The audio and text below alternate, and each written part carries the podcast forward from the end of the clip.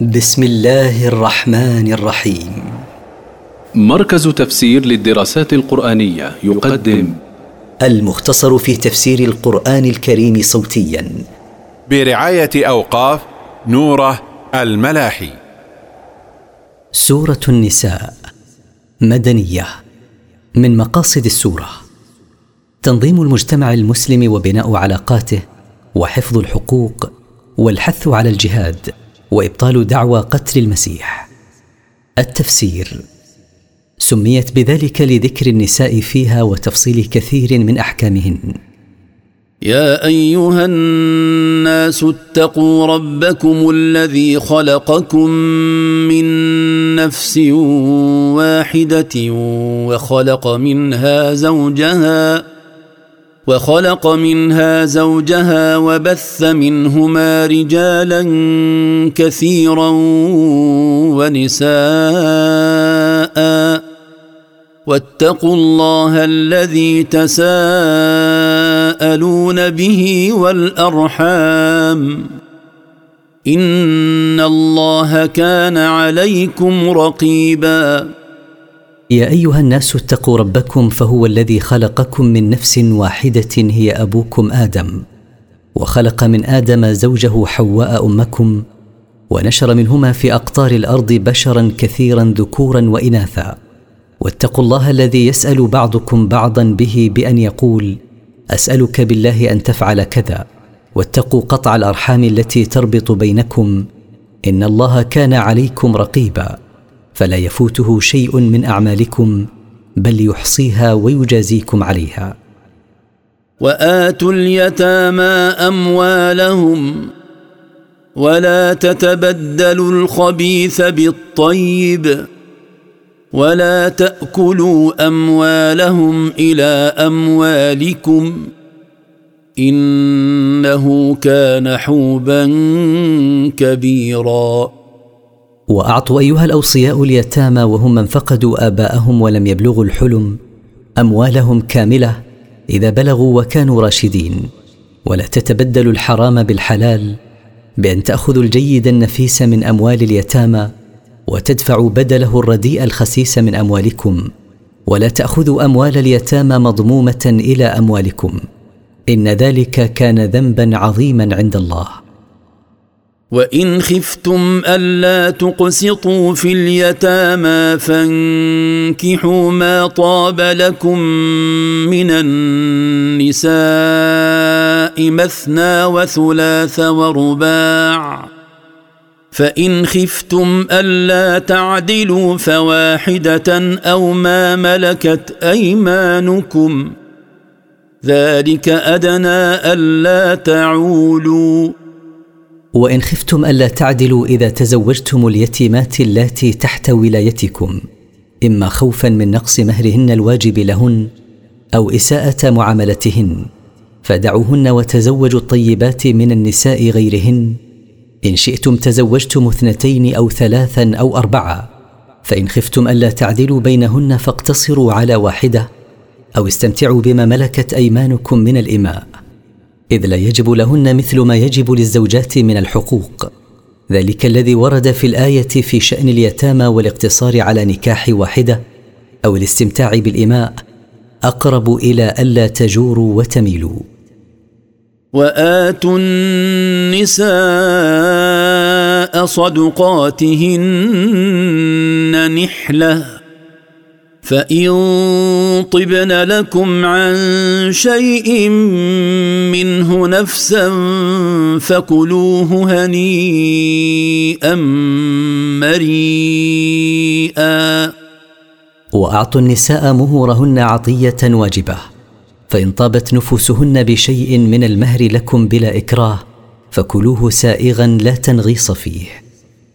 ولا تؤتوا السفهاء أموالكم التي جعل الله لكم قياما وارزقوهم فيها وارزقوهم فيها واكسوهم وقولوا لهم قولا معروفا.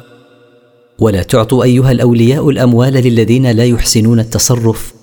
فهذه الأموال جعلها الله سببا تقوم به مصالح العباد وأمور معاشهم.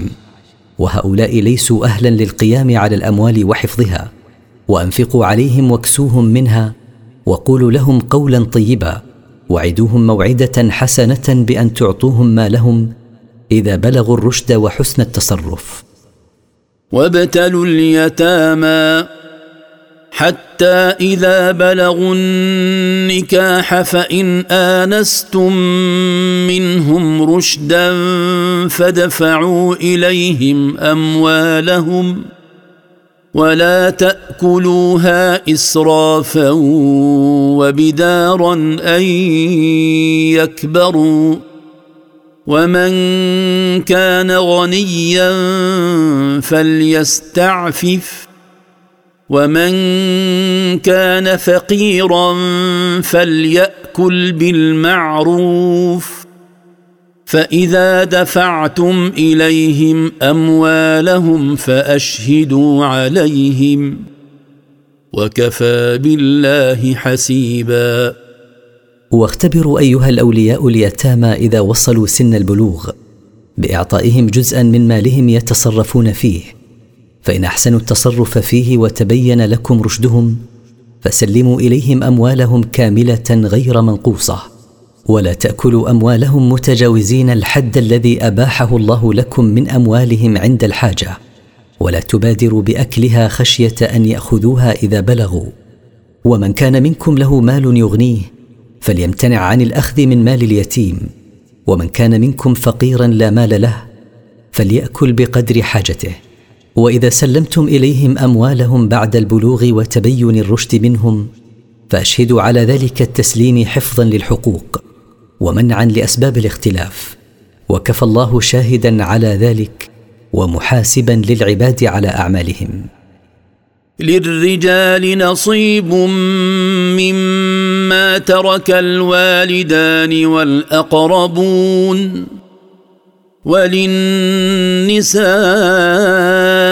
نصيب مما ترك الوالدان والأقربون مما قل منه أو كثر نصيبا مفروضا. للرجال حظ مما تركه الوالدان والأقربون كالإخوة والأعمام بعد موتهم.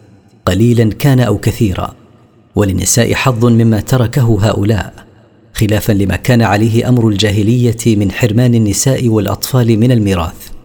هذا النصيب حق مبين المقدار مفروض من الله تعالى.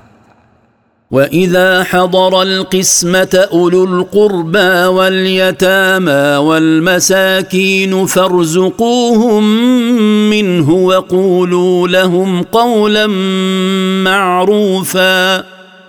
واذا حضر قسم التركه من لا يرث من الاقارب واليتامى والفقراء فاعطوهم على سبيل الاستحباب من هذا المال قبل قسمته ما تطيب به نفوسكم فهم متشوقون اليه.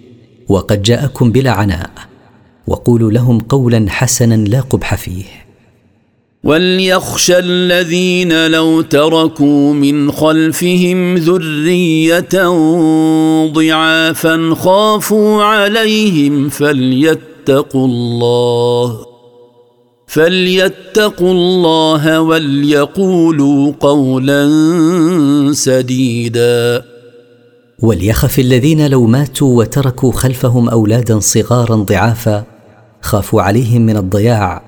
فليتقوا الله في من تحت ولايتهم من الأيتام بترك ظلمهم حتى ييسر الله لهم بعد موتهم من يحسن لأولادهم كما احسنوا هم وليحسنوا في حق أولاد من يحضرون وصيته بأن يقولوا لهم قولا مصيبا للحق بالا يظلم في وصيته حق ورثته من بعده. ولا يحرم نفسه من الخير بترك الوصية. إن الذين يأكلون أموال اليتامى ظلما إنما يأكلون في بطونهم نارا وسيصلون سعيرا. إن الذين يأخذون أموال اليتامى ويتصرفون فيها ظلما وعدوانا إنما يأكلون في أجوافهم نارا تلتهب عليهم وستحرقهم النار يوم القيامة. يوصيكم الله في أولادكم للذكر مثل حظ الأنثيين. فإن كن نساء فوق اثنتين فلهن ثلثا ما ترك وإن كانت واحدة فلها النصف ولأبويه لكل واحد منهما السدس مما ترك إن كان له ولد. فإن لم يكن له ولد وورثه أبواه فلأمه الثلث. فإن كان له إخوة فلأمه السدس. من بعد وصية يوصي بها أو دين.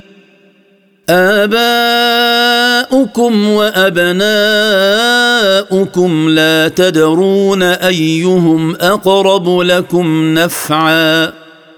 فريضة من الله.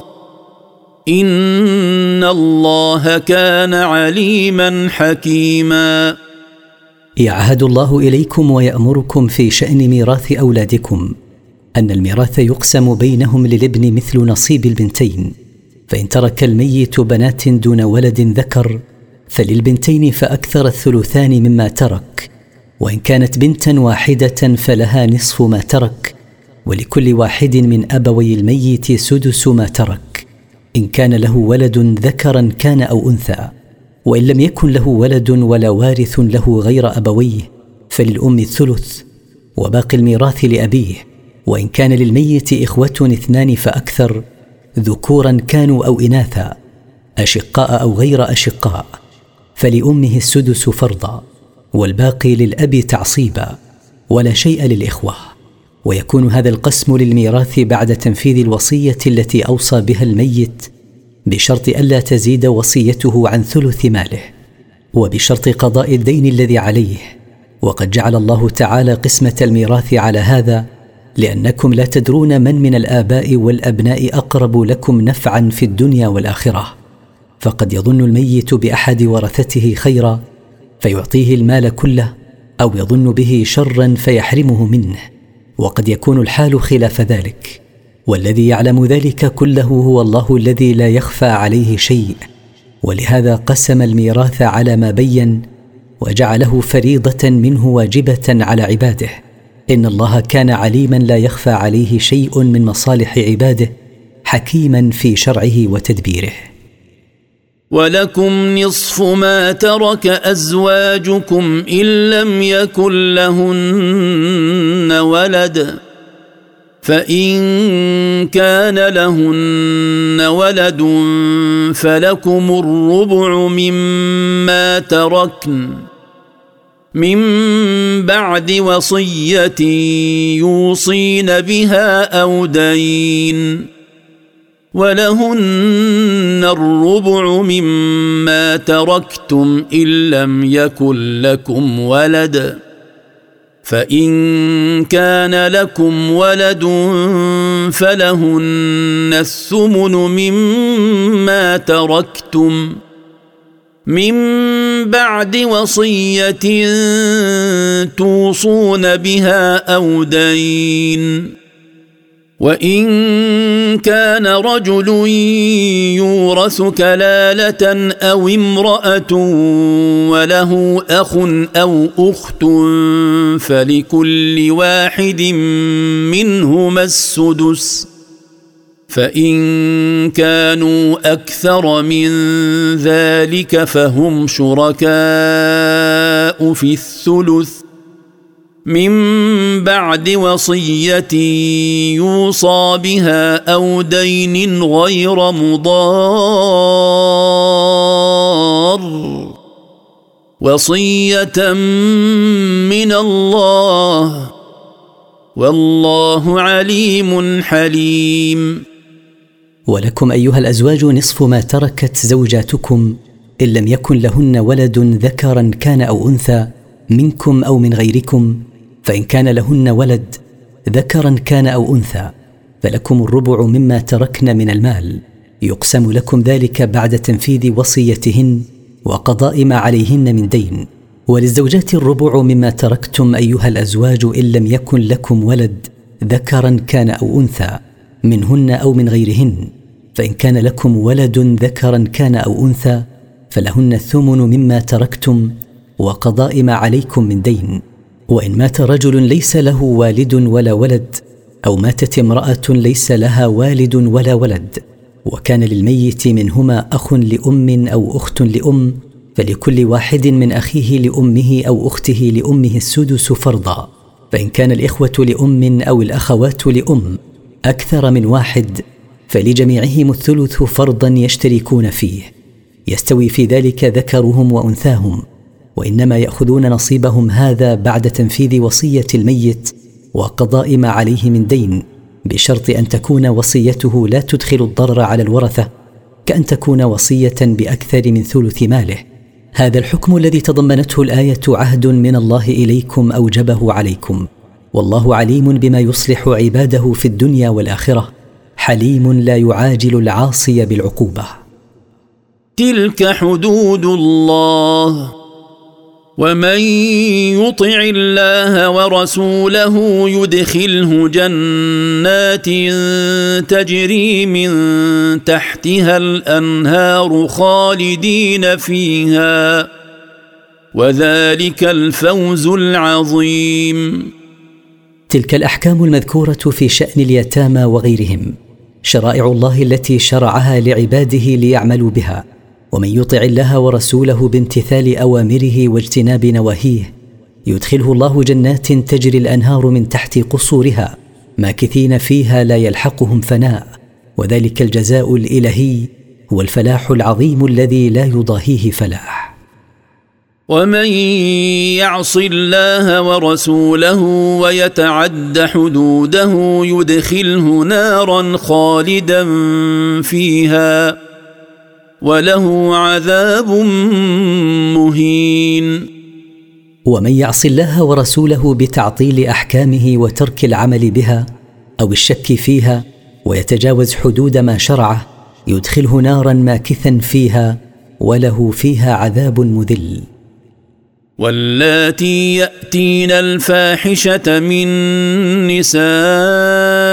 نسائكم فاستشهدوا عليهن أربعة منكم فإن شهدوا فأمسكوهن في البيوت حتى يتوفاهن الموت أو يجعل الله لهن سبيلا والتي يرتكبن فاحشة الزنا من نسائكم محصنات وغير محصنات فاستشهدوا عليهن أربعة رجال مسلمين عدول فإن شهدوا عليهن بارتكابها فاحبسوهن في البيوت عقوبة لهن حتى تنقضي حياتهن بالموت أو يجعل الله لهن طريقا غير طريق الحبس.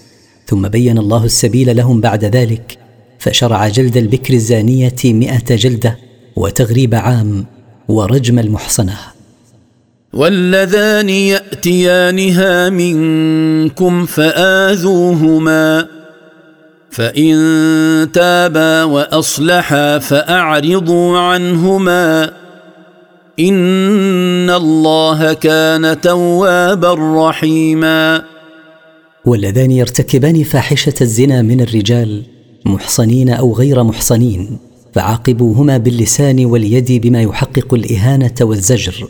فإن أقلع عما كان عليه وصلحت أعمالهما فأعرضوا عن أذاهما لأن التائب من الذنب كمن لا ذنب له.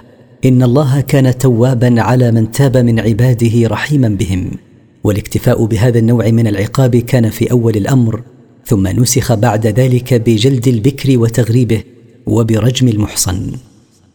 إنما التوبة على الله للذين يعملون السوء بجهالة ثم يتوبون من قريب. فأولئك يتوب الله عليهم وكان الله عليما حكيما. إنما يقبل الله توبة الذين أقدموا على ارتكاب الذنوب والمعاصي بجهل منهم لعاقبتها وشؤمها وهذا شأن كل مرتكب ذنب متعمدا كان أو غير متعمد. ثم يرجعون منيبين إلى ربهم قبل معاينة الموت فأولئك يقبل الله توبتهم ويتجاوز عن سيئاتهم وكان الله عليما بأحوال خلقه حكيما في تقديره وتشريعه. وليست التوبة للذين يعملون السيئات حتى إذا حضر أحدهم الموت قال إني تبت الآن ولا الذين يموتون وهم كفار. أولئك أعتدنا لهم عذابا أليما. ولا يقبل الله توبة الذين يصرون على المعاصي ولا يتوبون منها إلى أن يعاينوا سكرات الموت. فعندئذ يقول الواحد منهم إني تبت الآن مما ارتكبته من المعاصي. ولا يقبل الله كذلك توبة الذين يموتون وهم مصرون على الكفر. أولئك العصاة المصرون على المعاصي والذين يموتون وهم على كفرهم. أعددنا لهم عذابا اليما. يا أيها الذين آمنوا لا يحل لكم أن ترثوا النساء كرها ولا تعضلوهن لتذهبوا ببعض ما آتيتموهن إلا أن يأتين بفاحشة مبينة وعاشروهن بالمعروف فإن كرهتموهن فعسى أن تكرهوا شيئا ويجعل الله فيه خيرا كثيرا. يا أيها الذين آمنوا بالله واتبعوا رسوله لا يجوز لكم أن ترثوا نساء آبائكم وأقاربكم كما يورث المال. وتتصرفوا فيهن بالزواج بهن أو تزويجهن ممن تشاءون أو منعهن من الزواج. ولا يجوز لكم إمساك أزواجكم اللاتي تكرهونهن للإضرار بهن حتى يتنازلن لكم عن بعض ما أعطيتموهن من مهر وغيره إلا أن يرتكبن فاحشة واضحة كالزنا. فإذا فعلن ذلك جاز لكم إمساكهن والتضييق عليهن حتى يفتدين منكم بما أعطيتموهن. وصاحبوا نساءكم صحبة طيبة بكف الأذى وبذل الإحسان فإن كرهتموهن لأمر دنيوي فاصبروا عليهن فلعل الله يجعل فيما تكرهون خيرا كثيرا في الحياة الدنيا والآخرة. وإن أردتم استبدال زوج مكان زوج وآتيتم إحداهن قنطارا فلا تأخذوا منه شيئا. أتأخذونه بهتانا وإثما مبينا؟ وإن أردتم أيها الأزواج تطليق امرأة واستبدال غيرها بها فلا حرج عليكم في ذلك. وإن كنتم أعطيتم التي عزمتم على فراقها مالا كثيرا مهرا لها فلا يجوز لكم أخذ شيء منه فإن أخذ ما أعطيتموهن يعد افتراء مبينا واثما واضحا. وكيف تأخذونه وقد أفضى بعضكم إلى بعض وأخذن منكم ميثاقا غليظا. وكيف تأخذون ما أعطيتموهن من المهر بعد الذي حصل بينكم من علاقة ومودة واستمتاع واطلاع على الأسرار؟ فإن الطمع بما في أيديهن من مال بعد هذا أمر منكر ومستقبح. وقد اخذن منكم عهدا موثقا شديدا وهو استحلالهن بكلمة الله تعالى وشرعه. ولا تنكحوا ما نكح آباؤكم من النساء إلا ما قد سلف. إنه كان فاحشة ومقتا وساء سبيلا. ولا تتزوجوا ما تزوجه آباؤكم من النساء فإن ذلك محرم. إلا ما سبق من ذلك قبل الإسلام فلا مؤاخذة عليه. ذلك أن تزوج الأبناء من زوجات آبائهم أمر يعظم قبحه وسبب غضب الله على فاعله. وساء طريقا لمن سلكها. حرمت عليكم امهاتكم وبناتكم واخواتكم وعماتكم وخالاتكم وبنات الاخ وبنات الاخت وأمهاتكم اللاتي أرضعنكم وأخواتكم من الرضاعة وأمهات نسائكم وأمهات نسائكم وربائبكم اللاتي في حجوركم من نسائكم من نسائكم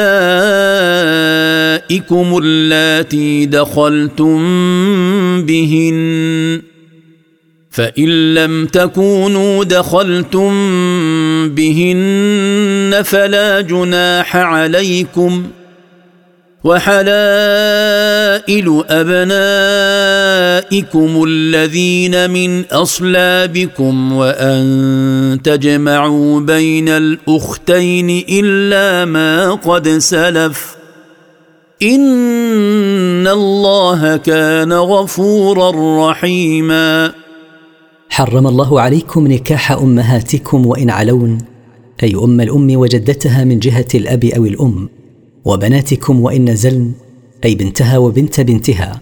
وكذلك بنات الابن وبنات البنت وإن نزلن وأخواتكم من أبويكم أو من أحدهما وعماتكم وكذلك عمات آبائكم وأمهاتكم وإن علون وخالاتكم وكذلك خالات أمهاتكم وآبائكم وإن علون وبنات الأخ وبنات الأخت وأولادهن وإن نزلوا وأمهاتكم اللاتي أرضعنكم وأخواتكم من الرضاعة وأمهات زوجاتكم سواء دخلتم بهن أو لم تدخلوا بهن وبنات زوجاتكم من غيركم اللاتي ينشأن ويتربين في بيوتكم غالبا. وكذلك إذا لم يتربين فيها إن كنتم دخلتم بأمهاتهن وأما إذا لم تدخلوا بهن فلا حرج عليكم في نكاح بناتهن. وحرم عليكم نكاح زوجات أبنائكم الذين من أصلابكم ولو لم يدخلوا بهن. ويدخل في هذا الحكم زوجات أبنائكم من الرضاعة. وحرم عليكم الجمع بين الأختين من النسب أو الرضاعة إلا ما مضى من ذلك في الجاهلية فقد عفى الله عنه. إن الله كان غفورا لعباده التائبين إليه رحيما بهم. وثبت في السنة تحريم الجمع كذلك بين المرأة وعمتها أو خالتها. والمحصنات من النساء إلا ما ملكت أيمانكم. كتاب الله عليكم. وأحل لكم ما وراء ذلكم أن تبتغوا بأموالكم محصنين غير مسافحين. فما استمتعتم به منهن فآتوهن أجورهن فريضة. ولا جناح عليكم فيما تراضيتم به من بعد الفريضة. إن الله كان عليما حكيما. وحرم عليكم نكاح المتزوجات من النساء إلا ما ملكتموهن بالسبي في الجهاد في سبيل الله فيحل لكم وطئهن بعد استبراء أرحامهن بحيضة فرض الله ذلك عليكم فرضا وأحل الله ما عدا ذلكم من النساء أن تطلبوا بأموالكم إحصان أنفسكم وإعفافها بالحلال غير قاصدين الزنا. فمن تمتعتم بهن بالنكاح فأعطوهن مهورهن التي جعلها الله فريضة واجبة عليكم. ولا إثم عليكم فيما وقع عليه تراضيكم من بعد تحديد المهر الواجب من زيادة عليه أو مسامحة في بعضه. إن الله كان عليما بخلقه لا يخفى عليه منهم شيء حكيما في تدبيره وتشريعه. ومن لم يستطع منكم طولا ان ينكح المحصنات المؤمنات فمما ملكت ايمانكم فمما ملكت ايمانكم من فتياتكم المؤمنات والله اعلم بايمانكم بعضكم من بعض فانكحوهن بإذن أهلهن وآتوهن أجورهن بالمعروف وآتوهن أجورهن بالمعروف محصنات غير مسافحات ولا متخذات أخدان فإذا أحصن فإن أتين بفاحشة فعليهن نصف ما على المحصنات فعليهن نصف ما على المحصنات من العذاب. ذلك لمن خشي العنت منكم. وأن تصبروا خير لكم. والله غفور رحيم. ومن لم يستطع منكم أيها الرجال لقلة ماله أن يتزوج الحرائر من النساء. جاز له نكاح الإماء المملوكات لغيركم إن كن مؤمنات فيما يظهر لكم. والله أعلم بحقيقة إيمانكم وبواطن أحوالكم. وأنتم وهن سواء في الدين والإنسانية. فلا تستنكفوا عن الزواج منهن فتزوجوهن بإذن مالكهن. وآتوهن مهورهن دون نقص أو مماطلة. هذا إن كن عفيفات غير زانيات علنا ولا متخذات أخلاء للزنا بهن سرا.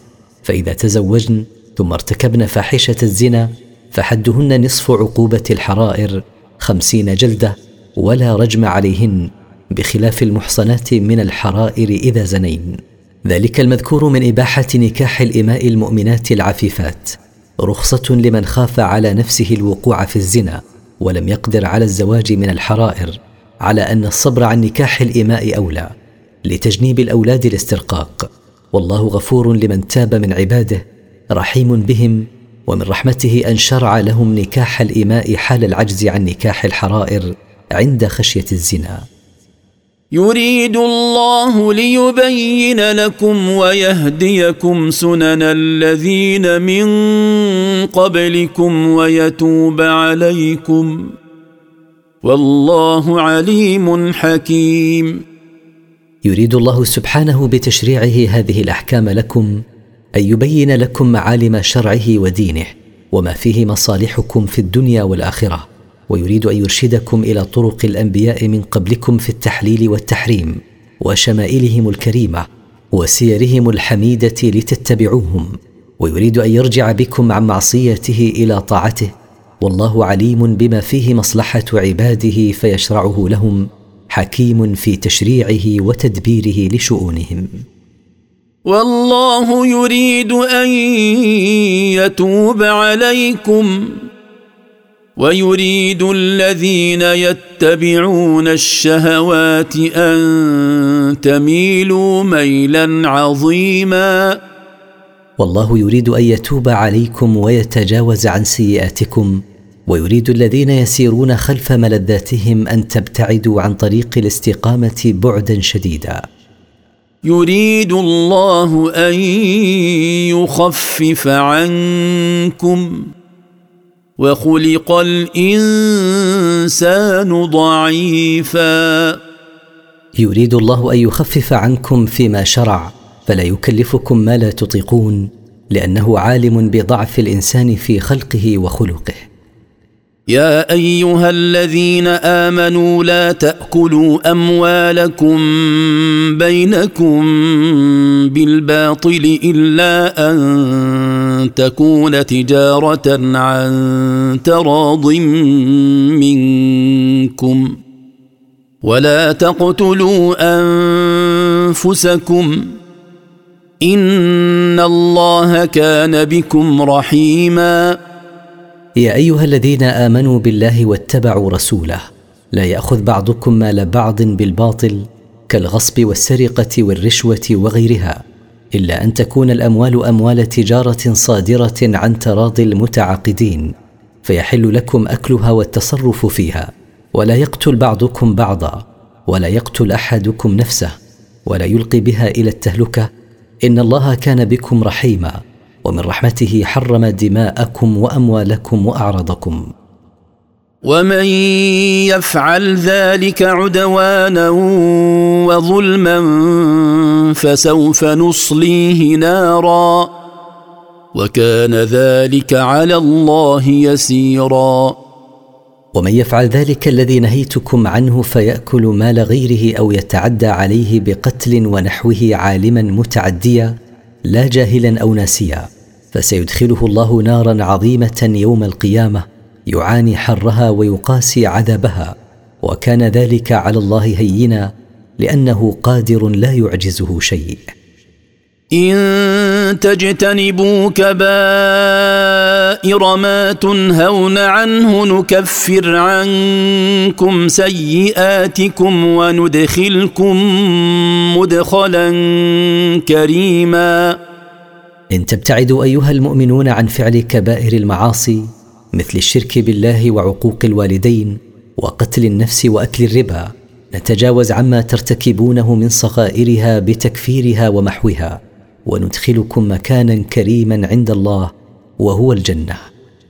ولا تتمنوا ما فضل الله به بعضكم على بعض. للرجال نصيب مما اكتسبوا وللنساء نصيب مما اكتسبن واسالوا الله من فضله ان الله كان بكل شيء عليما ولا تتمنوا ايها المؤمنون ما فضل الله به بعضكم على بعض لئلا يؤدي إلى السخط والحسد. فلا ينبغي للنساء أن يرتجين ما خص الله به الرجال فإن لكل فريق حظا من الجزاء بحسبه. واطلبوا من الله أن يزيدكم من عطائه. إن الله عليم بكل شيء فأعطى كل نوع ما يناسبه. ولكل جعلنا موالي مما ترك الوالدان والأقربون. والذين عقدت أيمانكم فآتوهم نصيبهم إن الله كان على كل شيء شهيدا. ولكل واحد منكم جعلنا له عصبة يرثون مما ترك الوالدان والأقربون من ميراث. والذين عقدتم معهم الأيمان المؤكدة على الحلف والنصرة فأعطوهم نصيبهم من الميراث. إن الله كان على كل شيء شهيدا ومن ذلك شهادته على أيمانكم وعهودكم هذه. والتوارث بالحلف كان في صدر الإسلام ثم نسخ. الرجال قوامون على النساء بما فضل الله بعضهم على بعض وبما أنفقوا. وبما أنفقوا من أموالهم فالصالحات قانتات حافظات للغيب بما حفظ الله واللاتي تخافون نشوزهن فعظوهن واهجروهن في المضاجع واضربوهن فإن أطعنكم فلا تبغوا عليهن سبيلا. إن الله كان عليا كبيرا. الرجال يرعون النساء ويقومون على شؤونهن بسبب ما خصهم الله به من الفضل عليهن وبسبب ما يجب عليهم من النفقة والقيام عليهن. والصالحات من النساء مطيعات لربهن مطيعات لأزواجهن حافظات لهم في غيبتهم بسبب توفيق الله لهن واللاتي تخافون ترفعهن عن طاعة أزواجهن في قول أو فعل. فابدأوا أيها الأزواج بتذكيرهن وتخويفهن من الله فإن لم يستجبن فاهجروهن في الفراش بأن يوليها ظهره ولا يجامعها. فإن لم يستجبن فاضربوهن ضربا غير مبرح. فإن رجعن إلى الطاعة فلا تعتدوا عليهن بظلم أو معاتبة. إن الله كان ذا علو على كل شيء كبيرا في ذاته وصفاته فخافوه. وإن خفتم شقاق بينهما فبعثوا حكما من أهله وحكما من أهلها. إن يريدا اصلاحا يوفق الله بينهما. ان الله كان عليما خبيرا. وان خفتم يا اولياء الزوجين ان يصل الخلاف بينهما إلى العداوه والتدابر فابعثوا رجلا عدلا من أهل الزوج ورجلا عدلا من أهل الزوجه ليحكما بما فيه المصلحه من التفريق أو التوفيق بينهما والتوفيق احب واولى. فان اراده الحكمان وسلك الاسلوب الامثل اليه يوفق الله بين الزوجين. ويرتفع الخلاف بينهما. إن الله لا يخفى عليه شيء من عباده وهو عليم بدقائق ما يخفونه في قلوبهم. واعبدوا الله ولا تشركوا به شيئا.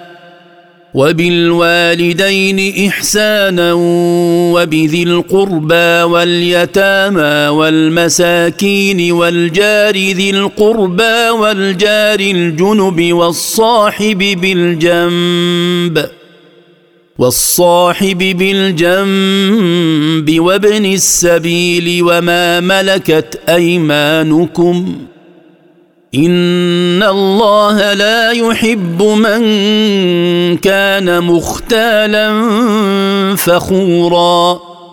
واعبدوا الله وحده بالانقياد له ولا تعبدوا معه سواه.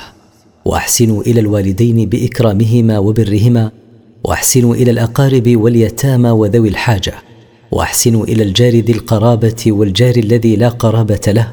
وأحسنوا إلى الصاحب المرافق لكم وأحسنوا إلى المسافر الغريب الذي انقطعت به السبل وأحسنوا إلى مماليككم.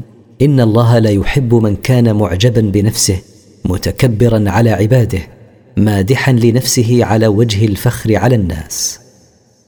الذين يبخلون ويأمرون الناس بالبخل ويكتمون ما آتاهم الله من فضله وأعتدنا للكافرين عذابا مهينا.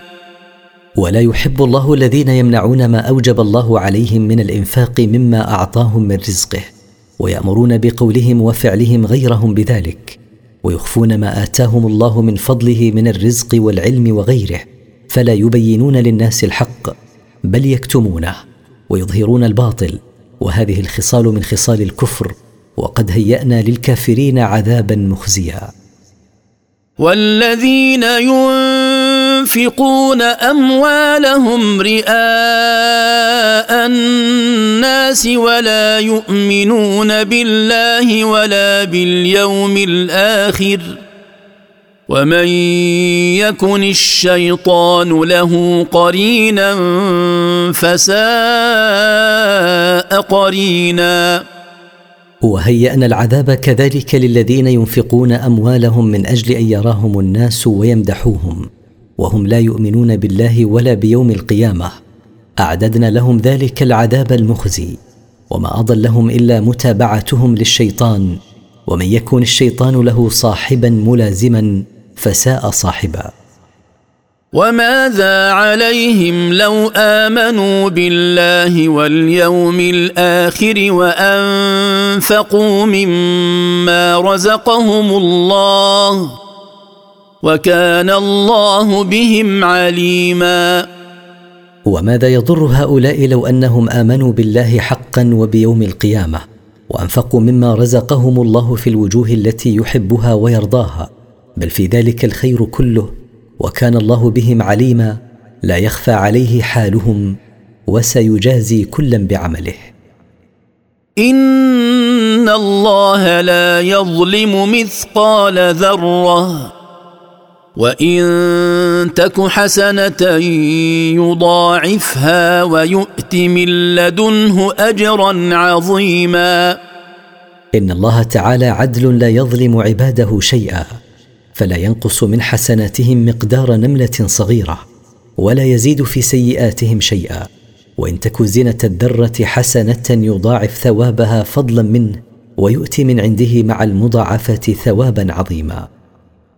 فكيف إذا جئنا من كل أمة بشهيد وجئنا بك على هؤلاء شهيدا؟ فكيف يكون الأمر يوم القيامة حين نجيء بنبي كل أمة يشهد عليها بما عملت ونجيء بك أيها الرسول على أمتك شاهدا؟ يومئذ يود الذين كفروا وعصوا الرسول لو تسوى بهم الأرض ولا يكتمون الله حديثا. في ذلك اليوم العظيم يود الذين كفروا بالله وعصوا رسوله لو صاروا ترابا فكانوا سواء هم والأرض ولا يخفون عن الله شيئا مما عملوا. لأن الله يختم على ألسنتهم فلا تنطق ويأذن لجوارحهم فتشهد عليهم بعملهم. يا أيها الذين آمنوا لا تقربوا الصلاة وأنتم سكارى حتى تعلموا ما تقولون. حتى تعلموا ما تقولون ولا جنبا إلا عابري سبيل حتى تغتسلوا. وإن كنتم مرضى أو على سفر أو جاء أحد منكم من الغائط أو لامستم النساء فلم تجدوا ماء فلم تجدوا ماء فتيمموا صعيدا طيبا فامسحوا بوجوهكم وأيديكم إن الله كان عفوا غفورا. يا أيها الذين آمنوا بالله واتبعوا رسوله لا تصلوا وأنتم في حال سكر حتى تصحوا من سكركم وتميزوا ما تقولون. وكان هذا قبل تحريم الخمر مطلقا. ولا تصلوا وأنتم في حال جنابة ولا تدخلوا المساجد في حالها إلا مجتازين دون بقاء فيها حتى تغتسلوا. وإن أصابكم مرض لا يمكن استعمال الماء معه أو كنتم مسافرين أو أحدث أحدكم أو جامعتم النساء فلم تجدوا ماء فاقصدوا ترابا طاهرا فامسحوا بوجوهكم وأيديكم منه. إن الله كان عفوا عن تقصيركم. غفورا لكم. ألم تر إلى الذين أوتوا نصيبا من الكتاب يشترون الضلالة ويريدون أن تضلوا السبيل؟ ألم تعلم أيها الرسول أمر اليهود الذين أعطاهم الله حظا من العلم بالتوراة؟ يستبدلون الضلال بالهدى وهم حريصون على إضلالكم أيها المؤمنون عن الصراط المستقيم. الذي جاء به الرسول لتسلكوا طريقهم المعوج. والله أعلم بأعدائكم وكفى بالله وليا وكفى بالله نصيرا. والله عز وجل أعلم منكم بأعدائكم أيها المؤمنون فأخبركم بهم وبين لكم عداوتهم. وكفى بالله وليا يحفظكم من بأسهم وكفى بالله نصيرا يمنعكم من كيدهم وأذاهم وينصركم عليهم. من الذين هادوا يحرفون الكلم عن مواضعه ويقولون سمعنا وعصينا. ويقولون سمعنا وعصينا واسمع غير مسمع وراعنا ليا بألسنتهم وطعنا في الدين. ولو أنهم قالوا سمعنا وأطعنا واسمع وانظرنا لكان خيرا لهم وأقوم ولكن لعنهم الله. ولكن لعنهم الله بكفرهم فلا يؤمنون إلا قليلا. من اليهود قوم سوء يغيرون الكلام الذي أنزله الله فيؤولونه على غير ما أنزل الله ويقولون للرسول صلى الله عليه وسلم حين يأمرهم بأمر سمعنا قولك وعصينا أمرك ويقولون مستهزئين اسمع ما نقول لا سمعت ويوهمون بقولهم راعنا أنهم يريدون راعنا سمعك وإنما يريدون الرعونة يلوون بها ألسنتهم يريدون الدعاء عليه صلى الله عليه وسلم ويقصدون القدح في الدين. ولو أنهم قالوا سمعنا قولك وأطعنا أمرك بدلا من قولهم سمعنا قولك وعصينا أمرك وقالوا اسمع بدل قولهم اسمع لسمعت وقالوا انتظرنا نفهم عنك ما تقول بدل قولهم راعنا لكان ذلك خيرا لهم مما قالوه اولا وأعدل منه لما فيه من حسن الأدب اللائق بجناب النبي صلى الله عليه وسلم ولكن لعنهم الله فطردهم من رحمته بسبب كفرهم فلا يؤمنون ايمانا ينفعهم. يا أيها الذين أوتوا الكتاب آمنوا بما نزلنا مصدقا لما معكم من قبل أن نطمس وجوها من قبل أن نطمس وجوها فنردها على أدبارها أو نلعنهم كما لعنا أصحاب السبت وكان أمر الله مفعولا.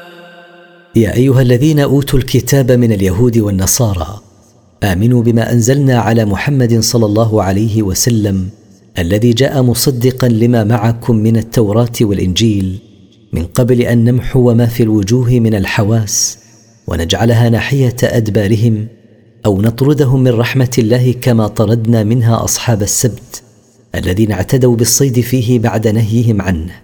فمسخهم الله قردة وكان أمره تعالى وقدره واقعا لا محالة.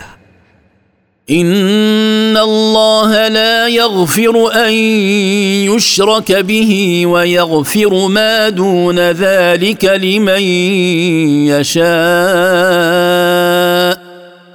ومن يشرك بالله فقد افترى اثما عظيما ان الله لا يغفر ان يشرك به شيء من مخلوقاته ويتجاوز عما دون الشرك والكفر من المعاصي لمن يشاء بفضله أو يعذب بها من شاء منهم بقدر ذنوبهم بعدله. ومن يشرك مع الله غيره فقد اختلق اثما عظيما لا يغفر لمن مات عليه. ألم تر إلى الذين يزكون أنفسهم بل الله يزكي من يشاء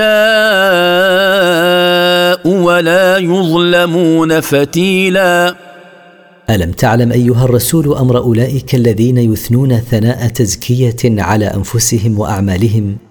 بل الله وحده هو الذي يثني على من شاء من عباده ويزكيهم لأنه عالم بخفايا القلوب ولن ينقصوا شيئا من ثواب اعمالهم.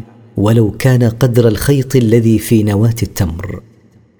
انظر كيف يفترون على الله الكذب وكفى به إثما مبينا. انظر أيها الرسول كيف يختلقون على الله الكذب بثنائهم على أنفسهم وكفى بذلك ذنبا مبينا عن ضلالهم. ألم تر إلى الذين أوتوا نصيبا من الكتاب يؤمنون بالجبت والطاغوت ويقولون للذين كفروا هؤلاء أهدى ويقولون للذين كفروا هؤلاء أهدى من الذين آمنوا سبيلا ألم تعلم أيها الرسول وتتعجب من حال اليهود الذين آتاهم الله حظا من العلم؟ يؤمنون بما اتخذوه من معبودات من دون الله ويقولون مصانعة للمشركين إنهم أهدى طريقا من أصحاب محمد صلى الله عليه وسلم. أولئك الذين لعنهم الله. ومن يلعن الله فلن تجد له نصيرا أولئك الذين يعتقدون هذا الاعتقاد الفاسد هم الذين طردهم الله من رحمته ومن يطرده الله فلن تجد له نصيرا يتولاه. أم لهم نصيب من الملك فإذا لا يؤتون الناس نقيرا ليس لهم نصيب من الملك ولو كان لهم هذا لما أعطوا أحدا منه شيئا ولو كان قدر النقطة التي في ظهر نواة التمر. أم يحسدون الناس على ما آتاهم الله من فضله؟ فقد آتينا آل إبراهيم الكتاب والحكمة وآتيناهم ملكا عظيما. بل يحسدون محمدا صلى الله عليه وسلم وأصحابه على ما آتاهم الله من النبوة والإيمان والتمكين في الأرض. فلم يحسدونهم وقد سبق أن آتينا ذرية إبراهيم الكتاب المنزل وما أوحيناه إليهم سوى الكتاب. وأتيناهم ملكا واسعا على الناس. فمنهم من آمن به ومنهم من صد عنه وكفى بجهنم سعيرا. من أهل الكتاب من آمن بما أنزل الله على إبراهيم عليه السلام وعلى أنبيائه من ذريته ومنهم من أعرض عن الإيمان به وهذا موقفهم مما أنزل على النبي محمد صلى الله عليه وسلم والنار هي العذاب المكافئ لمن كفر منهم. إن الذين كفروا بآياتنا سوف نصليهم نارا. سوف نصليهم نارا كلما نضجت جلودهم بدلناهم جلودا غيرها ليذوقوا العذاب. إن الله كان عزيزا حكيما. إن الذين كفروا بآياتنا سوف ندخلهم يوم القيامة نارا تحيط بهم. كلما أحرقت جلودهم بدلناهم جلودا أخرى غيرها ليستمر عليهم العذاب. إن الله كان عزيزا لا يغالبه شيء حكيما فيما يدبره ويقضي به. والذين آمنوا وعملوا الصالحات سندخلهم جنات تجري من تحتها الأنهار. خالدين فيها أبدا. لهم فيها أزواج مطهرة. وندخلهم ظلا ظليلا. والذين آمنوا بالله واتبعوا رسله وعملوا الطاعات سندخلهم يوم القيامة جنات تجري من تحت قصورها الأنهار ماكثين فيها أبدا. لهم في هذه الجنات زوجات مطهرات من كل قدر وسندخلهم ظلا ممتدا كثيفا لا حر فيه ولا برد. إن الله يأمركم أن تؤدوا الأمانات إلى أهلها وإذا حكمتم بين الناس أن تحكموا بالعدل. ان الله نعم ما يعظكم به ان الله كان سميعا بصيرا ان الله يامركم ان توصلوا كل ما اؤتمنتم عليه إلى اصحابه ويامركم اذا قضيتم بين الناس ان تقسطوا ولا تميلوا وتجوروا في الحكم ان الله نعم ما يذكركم به ويرشدكم اليه في كل احوالكم إن الله كان سميعا لأقوالكم بصيرا بأفعالكم. يا أيها الذين آمنوا أطيعوا الله وأطيعوا الرسول وأولي الأمر منكم. فإن تنازعتم في شيء فردوه إلى الله والرسول إن كنتم تؤمنون بالله واليوم الآخر ذلك خير وأحسن تأويلا. يا أيها الذين آمنوا بالله واتبعوا رسوله أطيعوا الله وأطيعوا رسوله بامتثال ما أمر واجتناب ما نهى وأطيعوا ولاة أموركم ما لم يأمروا بمعصية. فإن اختلفتم في شيء فارجعوا فيه إلى كتاب الله وسنة نبيه صلى الله عليه وسلم. إن كنتم تؤمنون بالله واليوم الآخر ذلك الرجوع إلى الكتاب والسنة خير من التمادي في الخلاف والقول بالرأي وأحسن عاقبة لكم. ألم تر إلى الذين يزعمون أنهم آمنوا بما أنزل إليك وما أنزل من قبلك يريدون أن يتحاكموا إلى الطاغوت يريدون أن يتحاكموا إلى الطاغوت وقد أمروا أن يكفروا به ويريد الشيطان أن يضلهم ضلالا بعيدا. ألم تر أيها الرسول تنقض المنافقين من اليهود الذين يدعون كذبا أنهم آمنوا بما أنزل عليك وما أنزل على الرسل من قبلك؟ يريدون أن يتحاكموا في نزاعاتهم إلى غير شرع الله مما وضعه البشر وقد أمروا أن يكفروا بذلك. ويريد الشيطان أن يبعدهم عن الحق إبعادا شديدا لا يهتدون معه. وإذا قيل لهم تعالوا إلى ما أنزل الله وإلى الرسول رأيت المنافقين يصدون عنك صدودا. وإذا قيل لهؤلاء المنافقين تعالوا إلى ما أنزل الله في كتابه من الحكم وإلى الرسول ليحكم بينكم في خصامكم. رأيتهم أيها الرسول يعرضون عنك إلى التحاكم إلى غيرك اعراضا تاما فكيف إذا أصابتهم مصيبة بما قدمت أيديهم ثم جاءوك يحلفون بالله؟ ثم جاءوك يحلفون بالله إن أردنا إلا إحسانا وتوفيقا. فكيف يكون حال المنافقين إذا حدثت لهم مصائب بسبب ما ارتكبوه من الذنوب؟ ثم جاءوك أيها الرسول معتذرين إليك يحلفون بالله ما قصدنا بتحاكمنا إلى غيرك إلا الإحسان والتوفيق بين المتنازعين. وهم كاذبون في ذلك فإن الإحسان هو في تحكيم شرع الله على عباده. أولئك الذين يعلم الله ما في قلوبهم فأعرض عنهم فأعرض عنهم وعظهم وقل لهم في أنفسهم قولا بليغا. أولئك الذين يعلم الله ما يضمرون في قلوبهم من النفاق والقصد الرديء.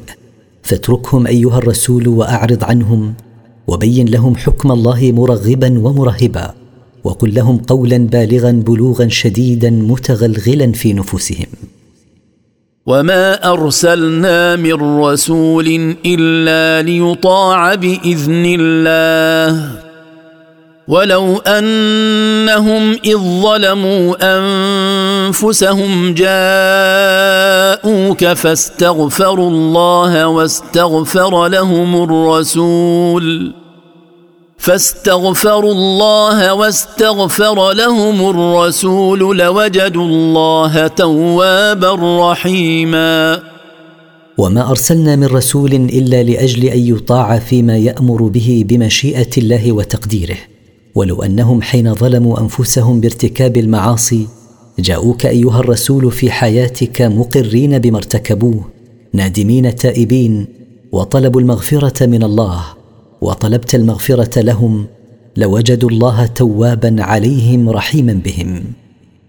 فلا وربك لا يؤمنون حتى يحكموك فيما شجر بينهم ثم لا يجدوا في أنفسهم حرجا ثم لا يجدوا في أنفسهم حرجا مما قضيت ويسلموا تسليما فليس الأمر كما زعم هؤلاء المنافقون.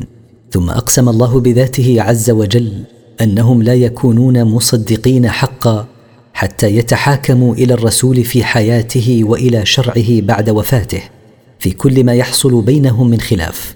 ثم يرضون بحكم الرسول ولا يكون في صدورهم ضيق منه ولا شك فيه. ويسلموا تسليما تاما من قياد ظواهرهم وبواطنهم. ولو أنا كتبنا عليهم أن اقتلوا أنفسكم أو اخرجوا من دياركم ما فعلوه إلا قليل منهم. ولو أنهم فعلوا ما يوعظون به لكان خيرا لهم وأشد تثبيتا.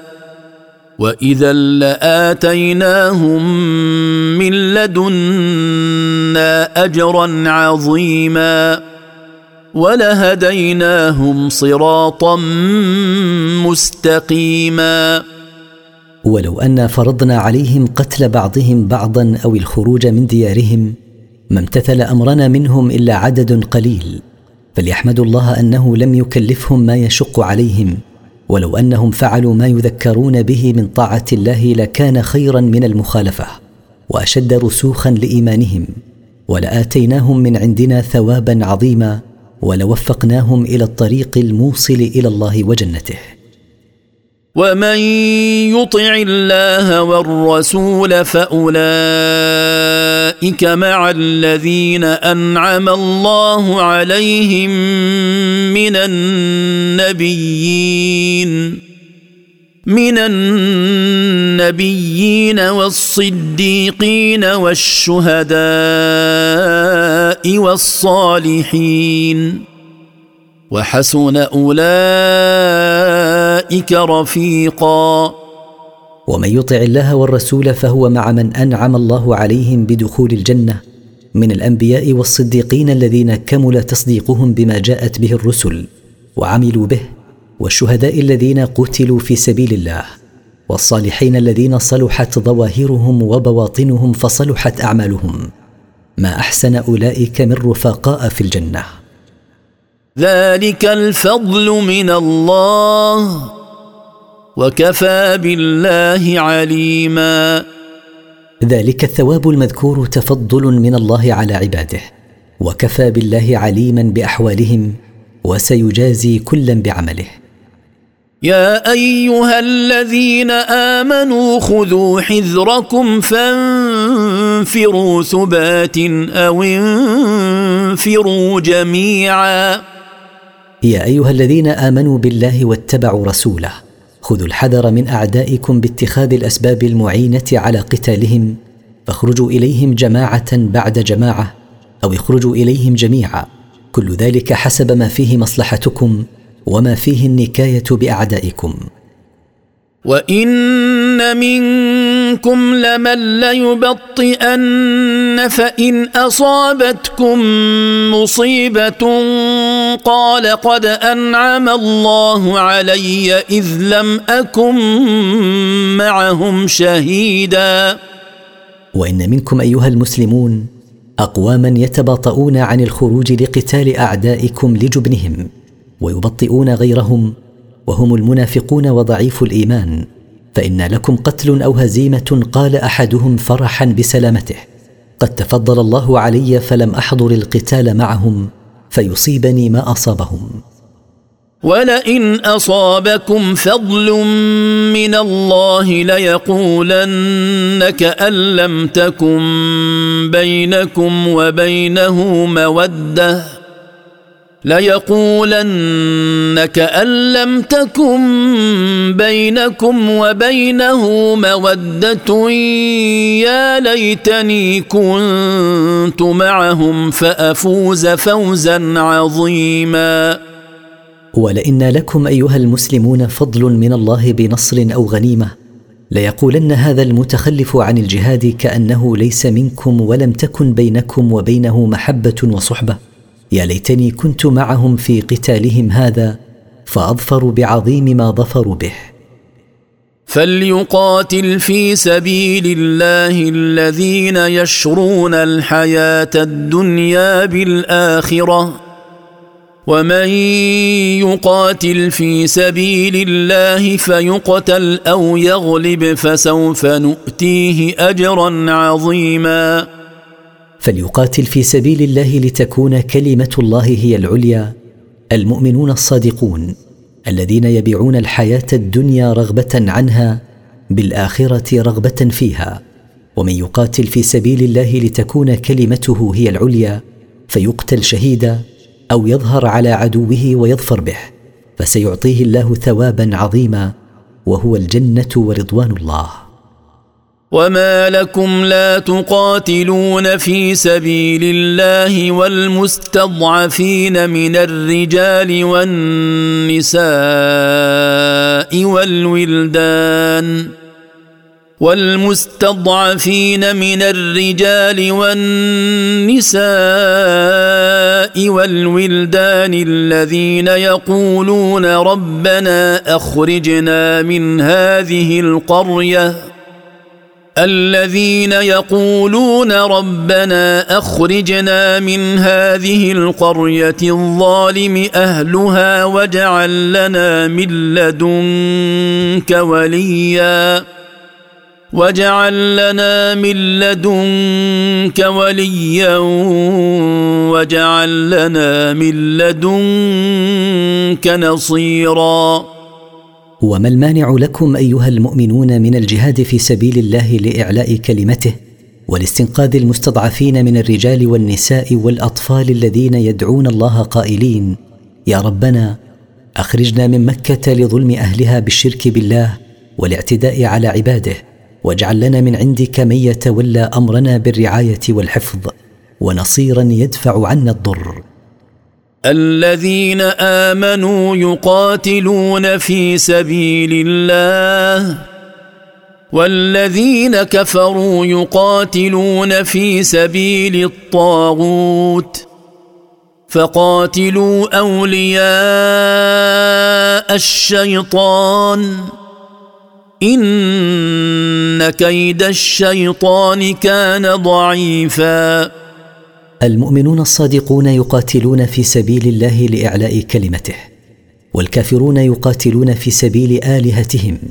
فقاتلوا أعوان الشيطان فإنكم إن قاتلتموهم غلبتموهم لأن تدبير الشيطان كان ضعيفا لا يضر المتوكلين على الله تعالى.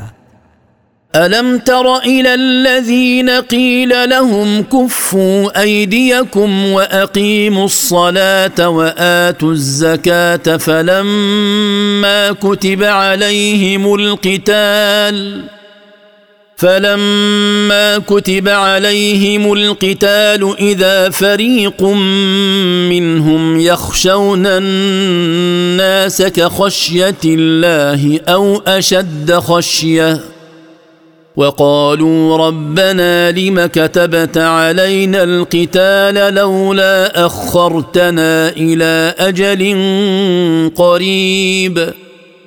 قل متاع الدنيا قليل والآخرة خير لمن اتقى ولا تظلمون فتيلا.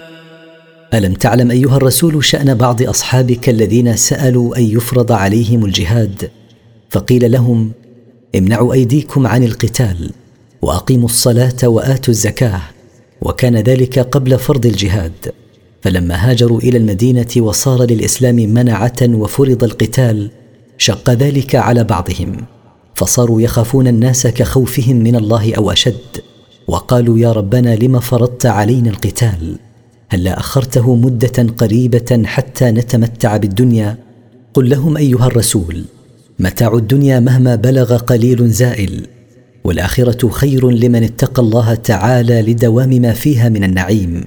ولا تنقصون من أعمالكم الصالحه أي شيء ولو كان قدر الخيط الذي في نواة التمر.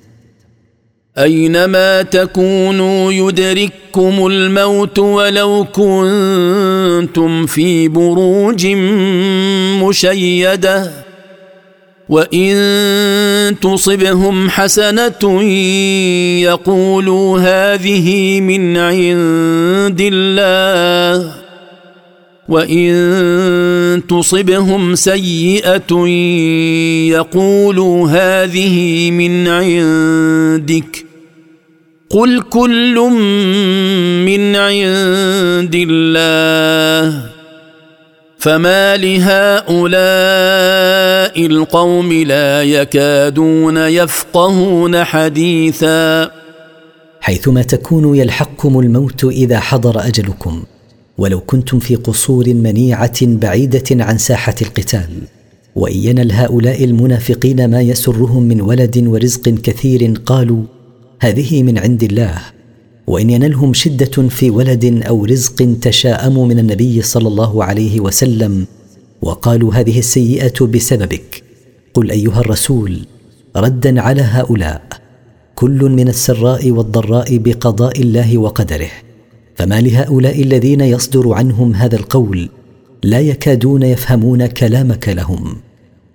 ما أصابك من حسنة فمن الله. وما اصابك من سيئه فمن نفسك وارسلناك للناس رسولا وكفى بالله شهيدا. ما نالك يا ابن آدم مما يسرك من رزق وولد فهو من الله تفضل به عليك. وما نالك مما يسوءك في رزقك وولدك فهو من نفسك بسبب ما ارتكبته من المعاصي. وقد بعثناك أيها النبي لجميع الناس رسولا من الله تبلغهم رسالة ربك. وكفى بالله شاهدا على صدقك فيما تبلغه عنه بما آتاك من أدلة وبراهين. من يطع الرسول فقد أطاع الله. ومن تولى فما ارسلناك عليهم حفيظا من يطع الرسول بامتثال ما أمر به واجتناب ما نهى عنه فقد استجاب لامر الله. ومن اعرض عن طاعتك ايها الرسول فلا تحزن عليه فما ارسلناك مراقبا عليه تحفظ اعماله وانما نحن من يحصي عمله ويحاسبه. ويقولون طاعه فإذا برزوا من عندك بيت طائفة منهم غير الذي تقول والله يكتب ما يبيتون فأعرض عنهم وتوكل على الله وكفى بالله وكيلا ويقول المنافقون لك بألسنتهم نطيع أمرك ونمتثله. فإذا خرجوا من عندك دبر جماعة منهم على وجه الخفاء خلاف ما أظهروا لك. والله يعلم ما يدبرون وسيجازيهم على كيدهم هذا. فلا تلتفت لهم فلن يضروك شيئا. وفوض أمرك إلى الله واعتمد عليه وكفى بالله وكيلا تعتمد عليه. أفلا يتدبرون القرآن ولو كان من عند غير الله لوجدوا فيه اختلافا كثيرا. لم لا يتأمل هؤلاء القرآن ويدرسونه حتى يثبت لهم أنه لا يوجد فيه اختلاف ولا اضطراب وحتى يعلموا صدق ما جئت به. ولو كان من عند غير الله تعالى لوجدوا فيه اضطرابا في أحكامه واختلافا كثيرا في معانيه. وإذا جاءهم أمر من الأمن أو الخوف أذاعوا به. ولو ردوه إلى الرسول وإلى أولي الأمر منهم لعلمه الذين يستنبطونه منهم. ولولا فضل الله عليكم ورحمته لاتبعتم الشيطان إلا قليلا. وإذا جاء هؤلاء المنافقين أمر مما فيه أمن المسلمين وسرورهم أو خوفهم وحزنهم أفشوه ونشروه.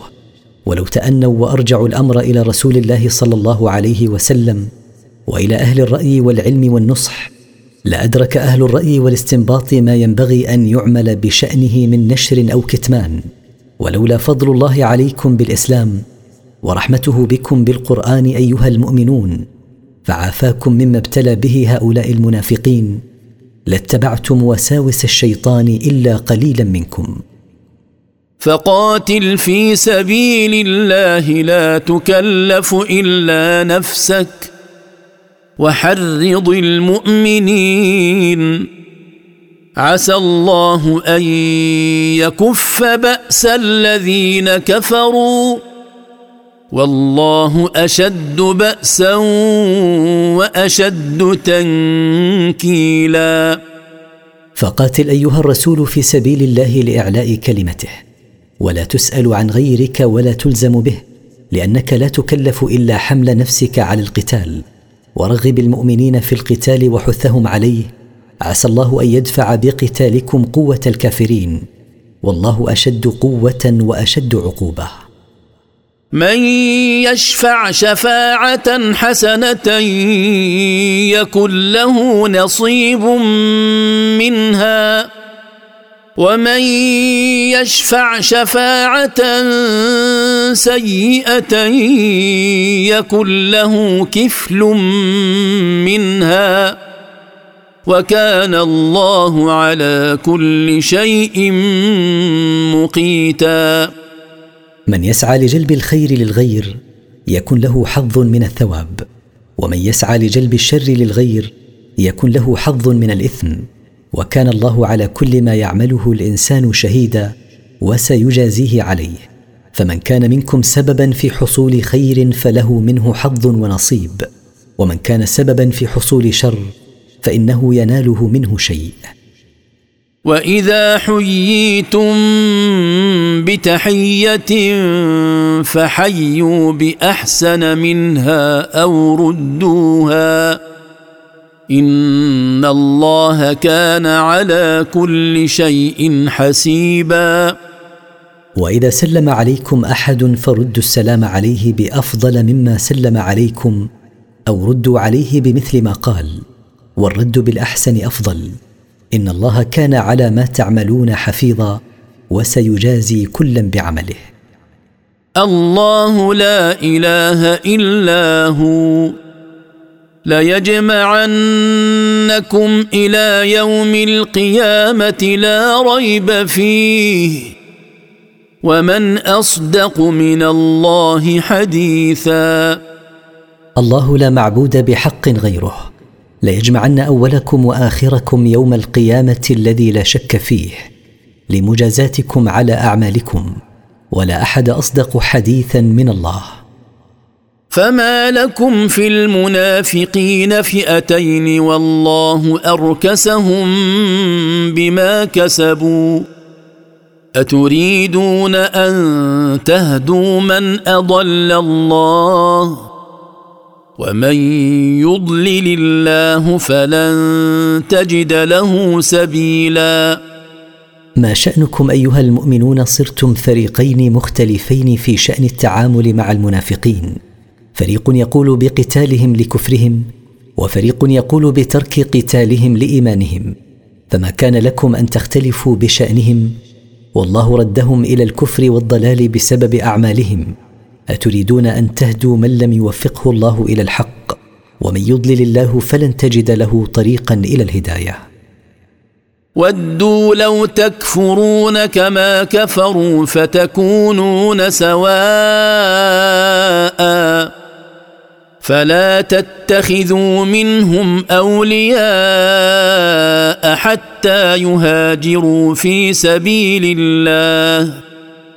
فإن تولوا فخذوهم وقتلوهم حيث وجدتموهم. ولا تتخذوا منهم وليا ولا نصيرا. تمنى المنافقون لو تكفرون بما أنزل عليكم كما كفروا فتكونون مستوين معهم في الكفر. فلا تتخذوا منهم أولياء لعداوتهم حتى يهاجروا في سبيل الله من دار الشرك إلى بلاد الإسلام دلالة على إيمانهم. فإن أعرضوا واستمروا على حالهم فخذوهم واقتلوهم أينما وجدتموهم. ولا تتخذوا منهم وليا يواليكم على أموركم ولا نصيرا يعينكم على أعدائكم. إلا الذين يصلون إلى قوم بينكم وبينهم ميثاق أو جاءوكم أو جاءوكم حصرت صدورهم أن يقاتلوكم أو يقاتلوا قومهم ولو شاء الله لسلطهم عليكم فلقاتلوكم فإن اعتزلوكم فلم يقاتلوكم وألقوا إليكم السلم فما جعل الله لكم عليهم سبيلا. إلا من وصل منهم إلى قوم بينكم وبينهم عقد مؤكد على ترك القتال. أو من جاءوكم وقد ضاقت صدورهم فلا يريدون قتالكم ولا قتال قومهم. ولو شاء الله لمكنهم منكم فقاتلوكم. فاقبلوا من الله عافيته ولا تتعرضوا لهم بقتل ولا أسر. فإن اعتزلوكم فلم يقاتلوكم وانقادوا إليكم مصالحين تاركين قتالكم فما جعل الله لكم عليهم طريقا بقتلهم أو أسرهم. ستجدون آخرين يريدون أن يأمنوكم ويأمنوا قومهم كلما ردوا إلى الفتنة أركسوا فيها. فإن لم يعتزلوكم ويلقوا إليكم السلم ويكفوا أيديهم فخذوهم واقتلوهم حيث ثقفتموهم. واولئكم جعلنا لكم عليهم سلطانا مبينا. ستجدون أيها المؤمنون فريقا آخر من المنافقين يظهرون لكم الإيمان ليأمنوا على أنفسهم ويظهرون لقومهم من الكفار الكفر إذا رجعوا إليهم ليأمنوهم. كلما دعوا إلى الكفر بالله والشرك به وقعوا فيه أشد الوقوع. فهؤلاء إذا لم يتركوا قتالكم وينقادوا إليكم مصالحين ويكفوا أيديهم عنكم فخذوهم واقتلوهم أينما وجدتموهم وأولئك الذين هذه صفتهم جعلنا لكم على أخذهم وقتلهم حجة واضحة لغدرهم ومكرهم. وما كان لمؤمن أن يقتل مؤمنا إلا خطأ. ومن قتل مؤمنا خطا فتحرير رقبه مؤمنه وديه مسلمه إلى اهله الا ان يصدقوا فان كان من قوم عدو لكم وهو مؤمن فتحرير رقبة مؤمنة. وإن كان من قوم بينكم وبينهم ميثاق فدية مسلمة. فدية مسلمة إلى أهله وتحرير رقبة مؤمنة. فمن لم يجد فصيام شهرين متتابعين توبة من الله. وكان الله عليما حكيما. وما ينبغي لمؤمن أن يقتل مؤمنا إلا أن يقع ذلك منه على وجه الخطأ. ومن قتل مؤمنا على وجه الخطأ فعليه عتق نفس مملوكة مؤمنة كفارة عن فعله. وعلى قرابة القاتل الذين يرثونه دية مسلمة إلى ورثة القتيل. إلا أن يعفوا عن الدية فتسقط. فإن كان القتيل من قوم محاربين لكم وهو مؤمن فيجب على القاتل عتق نفس مملوكة مؤمنة ولا دية عليه. وإن كان القتيل غير مؤمن لكنه من قوم بينكم وبينهم عهد مثل أهل الذمة فعلى قرابة القاتل الذين يرثونه دية مسلمة إلى ورثة القتيل وعلى القاتل عتق نفس مملوكة مؤمنة كفارة عن فعله. فإن لم يجد من يعتقه أو لا يستطيع أن يدفع ثمنه فعليه صيام شهرين متصلين بلا انقطاع لا يفطر فيهما ليتوب الله عليه مما فعل وكان الله عليما بأعمال عباده ونياتهم حكيما في تشريعه وتدبيره. ومن يقتل مؤمنا متعمدا فجزاؤه جهنم خالدا فيها فجزاؤه جهنم خالدا فيها وغضب الله عليه ولعنه وغضب الله عليه ولعنه وأعد له عذابا عظيما. ومن يقتل مؤمنا على وجه القصد بغير حق فجزاؤه دخول جهنم خالدا فيها إن استحل ذلك أو لم يتب. وغضب الله عليه وطرده من رحمته وأعد له عذابا عظيما لاقترافه هذا الذنب الكبير. يا أيها الذين آمنوا إذا ضربتم في سبيل الله فتبينوا فتبينوا ولا تقولوا لمن ألقى إليكم السلام لست مؤمنا تبتغون عرض الحياة الدنيا فعند الله مغانم كثيرة كذلك كنتم من قبل فمن الله عليكم فتبينوا ان الله كان بما تعملون خبيرا. يا ايها الذين امنوا بالله واتبعوا رسوله. اذا خرجتم للجهاد في سبيل الله فتثبتوا في أمر من تقاتلون. ولا تقولوا لمن اظهر لكم ما يدل على اسلامه لست مؤمنا.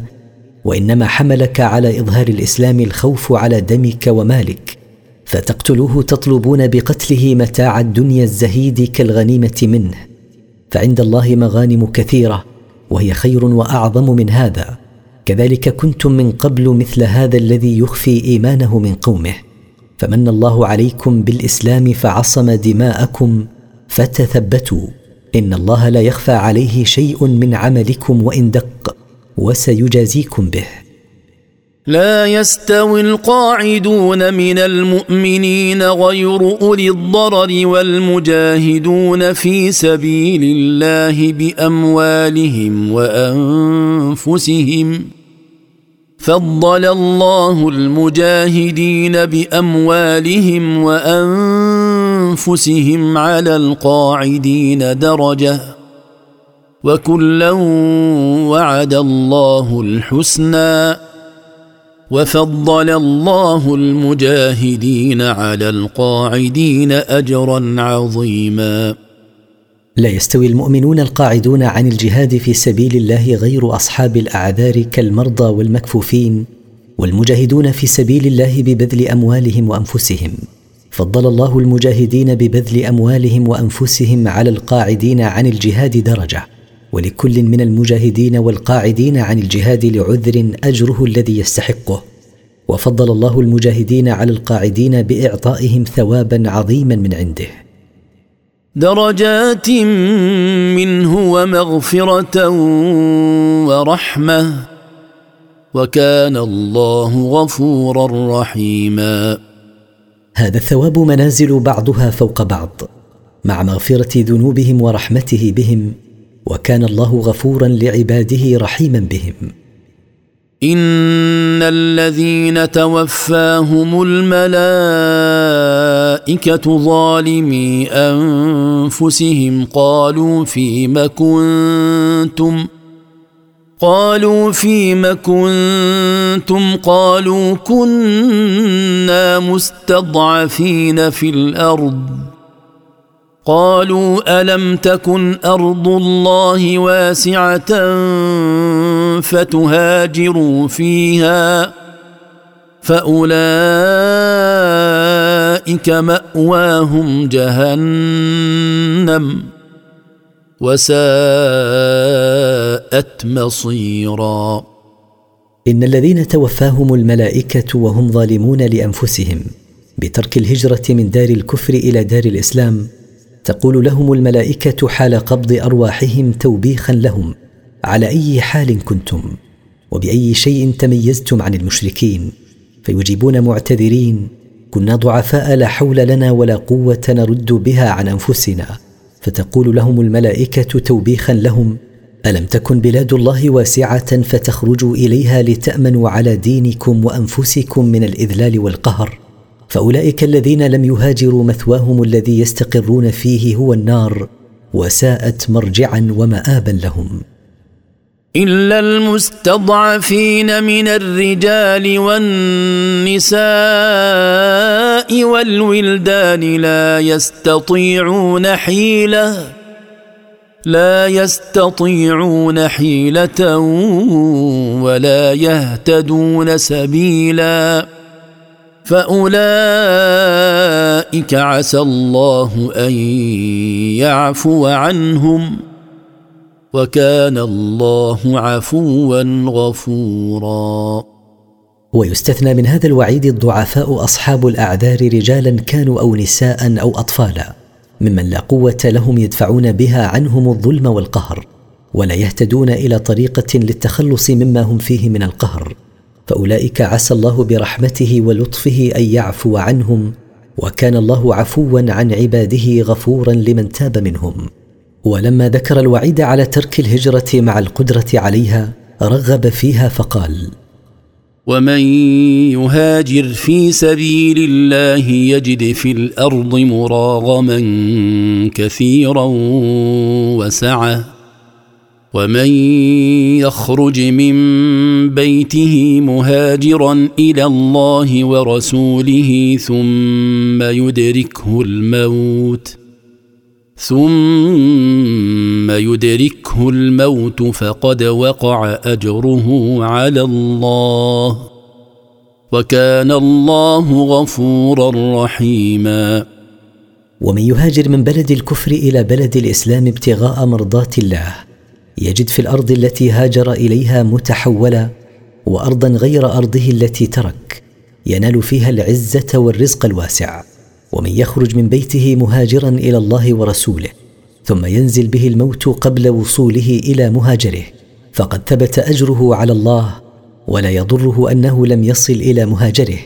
وكان الله غفورا لمن تاب من عباده رحيما بهم. واذا ضربتم في الأرض فليس عليكم جناح ان تقصروا من الصلاه ان خفتم ان يفتنكم الذين كفروا ان الكافرين كانوا لكم عدوا مبينا وإذا سافرتم في الأرض فليس عليكم إثم في قصر الصلاة الرباعية من أربع ركعات إلى ركعتين. إن خفتم أن يلحقكم مكروه من الكافرين. إن عداوة الكافرين لكم عداوة ظاهرة بينة. وقد ثبت بالسنة الصحيحة جواز القصر في السفر حال الأمن. واذا كنت فيهم فاقمت لهم الصلاه فلتقم طائفه منهم معك ولياخذوا اسلحتهم فإذا سجدوا فليكونوا من ورائكم ولتأت طائفة أخرى لم يصلوا فليصلوا معك فليصلوا معك وليأخذوا حذرهم وأسلحتهم ود الذين كفروا لو تغفلون عن أسلحتكم وأمتعتكم فيميلون عليكم ميلة واحدة ولا جناح عليكم إن كان بكم أذى من مطر أو كنتم مرضى أن تضعوا أسلحتكم وخذوا حذركم. إن الله أعد للكافرين عذابا مهينا. وإذا كنت أيها الرسول في الجيش وقت قتال العدو فأردت أن تصلي بهم فقسم الجيش جماعتين. تقوم جماعة منهم تصلي معك وليأخذوا أسلحتهم معهم في صلاتهم. ولتكن الجماعة الأخرى في حراستكم فإذا صلت الجماعة الأولى ركعة مع الإمام أتمت لنفسها الصلاة. فإذا صلوا فليكونوا من ورائكم تجاه العدو ولتأتي الجماعة التي كانت في الحراسة ولم يصلوا فليصلوا ركعة مع الإمام. فإذا سلم الإمام اتموا ما بقي من صلاتهم وليأخذوا حذرهم من عدوهم وليحملوا أسلحتهم. فإن الذين كفروا يتمنون أن تغفلوا عن أسلحتكم وأمتعتكم إذا صليتم فيحملون عليكم حملة واحدة ويأخذونكم في غفلتكم. ولا إثم عليكم إن أصابكم أذى بسبب المطر أو كنتم مرضى ونحوه. أن تضعوا أسلحتكم فلا تحملوها. واحترزوا من عدوكم بما تستطيعون. إن الله هيأ للكافرين عذابا مذلا لهم. فإذا قضيتم الصلاة فاذكروا الله قياما وقعودا وعلى جنوبكم. فإذا اطماننتم فأقيموا الصلاة. إن الصلاة كانت على المؤمنين كتابا موقوتا. فإذا فرغتم أيها المؤمنون من الصلاة فاذكروا الله بالتسبيح والتحميد والتهليل في كل أحوالكم قياما وقعودا وعلى جنوبكم. فإذا زال عنكم الخوف وأمنتم فأدوا الصلاة تامة بأركانها وواجباتها ومستحباتها على ما أمرتم. إن الصلاة كانت على المؤمنين فريضة محددة بوقت لا يجوز تأخيرها عنه إلا لعذر. هذا في حالة الإقامة. أما في حالة السفر فلكم الجمع والقصر. ولا تهنوا في ابتغاء القوم. إن تكونوا تألمون فإنهم يألمون كما تألمون. وترجون من الله ما لا يرجون. وكان الله عليما حكيما.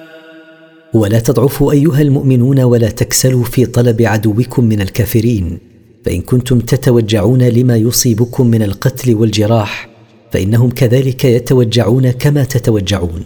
ويصيبهم مثل ما يصيبكم فلا يكن صبرهم أعظم من صبركم. فإنكم ترجون من الله من الثواب والنصر والتأييد ما لا يرجونه. وكان الله عليما بأحوال عباده حكيما في تدبيره وتشريعه. انا انزلنا اليك الكتاب بالحق لتحكم بين الناس بما اراك الله ولا تكن للخائنين خصيما إنا أنزلنا إليك أيها الرسول القرآن مشتملا على الحق لتفصل بين الناس في كل شؤونهم بما علمك الله وألهمك لا بهواك ورأيك ولا تكن للخائنين لأنفسهم وأمانتهم مدافعا ترد عنهم من طالبهم بالحق. واستغفر الله إن الله كان غفورا رحيما.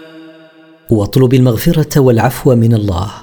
إن الله كان غفورا لمن تاب إليه من عباده رحيما بهم. ولا تجادل عن الذين يختانون أنفسهم. إن الله لا يحب من كان خوانا أثيما. ولا تخاصم عن أي شخص يخون ويبالغ في إخفاء خيانته. والله لا يحب من كان كثير الخيانة والإثم. يستخفون من الناس ولا يستخفون من الله وهو معهم إذ يبيتون ما لا يرضى من القول. وكان الله بما يعملون محيطا. يستترون من الناس عند ارتكابهم معصية خوفا وحياء. ولا يستترون من الله وهو معهم بإحاطته بهم. لا يخفى عليه منهم شيء حين يدبرون خفية ما لا يرضى من القول كالدفاع عن المذنب واتهام البريء. وكان الله بما يعملون في السر والعلن محيطا لا يخفى عليه شيء وسيجازيهم على أعمالهم. ها أنتم هؤلاء جادلتم عنهم في الحياة الدنيا فمن يجادل الله عنهم يوم القيامة أم من يكون عليهم وكيلا ها أنتم يا من يهمكم أمر هؤلاء الذين يرتكبون جرما خاصمتم عنهم في الحياة الدنيا لتثبتوا براءتهم وتدفعوا عنهم العقوبة. فمن الذي يجادل الله عنهم يوم القيامة وقد علم حقيقة حالهم. ومن الذي يكون وكيلا عليهم في ذلك اليوم ولا شك أن احدا لا يستطيع ذلك. ومن يعمل سوءا أو يظلم نفسه ثم يستغفر الله يجد الله غفورا رحيما.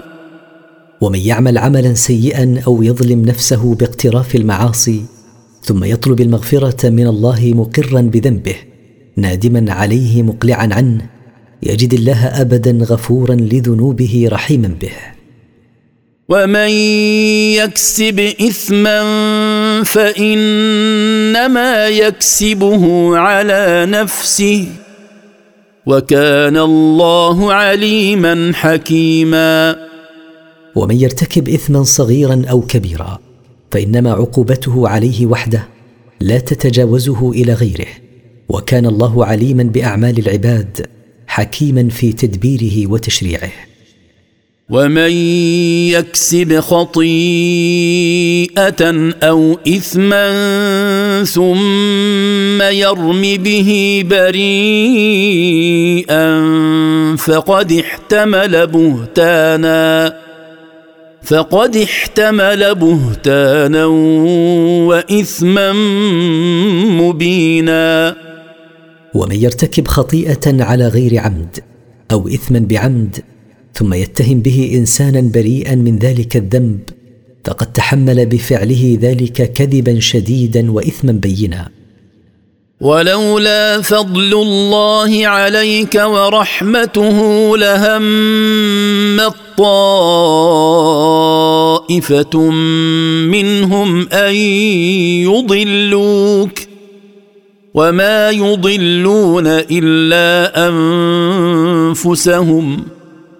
وما يضرونك من شيء وانزل الله عليك الكتاب والحكمه وعلمك ما لم تكن تعلم وكان فضل الله عليك عظيما ولولا فضل الله عليك أيها الرسول بعصمتك لعزمت جماعة من هؤلاء الذين يخونون أنفسهم أن يضلوك عن الحق فتحكم بغير القسط وما يضلون حقيقة إلا أنفسهم لأن عاقبة ما اقترفوه من محاولة الإضلال راجع عليهم وما يقدرون على إيذائك لعصمة الله لك. وأنزل الله عليك القرآن والسنة وعلمك من الهدى والنور ما لم تكن تعلم قبل ذلك. وكان فضل الله عليك بالنبوة والعصمة عظيما. لا خير في كثير من نجواهم إلا من أمر بصدقة أو معروف أو إصلاح بين الناس. ومن يفعل ذلك ابتغاء مرضات الله فسوف نؤتيه أجرا عظيما. لا خير في كثير من الكلام الذي يسره الناس ولا نفع منه إلا إن كان كلامهم أمرا بصدقة أو معروف جاء به الشرع ودل عليه العقل أو دعوة إلى الإصلاح بين المتنازعين. ومن يفعل ذلك طلبا لرضا الله فسوف نؤتيه ثوابا عظيما.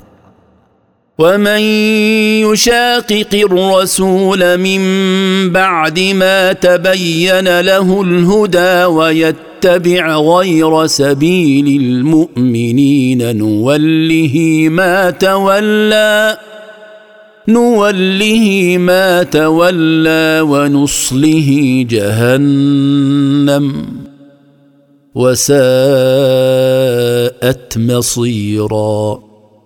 ومن يعاند الرسول ويخالفه فيما جاء به من بعد ما اتضح له الحق ويتبع طريقا غير طريق المؤمنين نتركه وما اختار لنفسه ولا نوفقه للحق لإعراضه عن عمد وندخله نار جهنم يعاني حرها وساءت مرجعا لأهلها.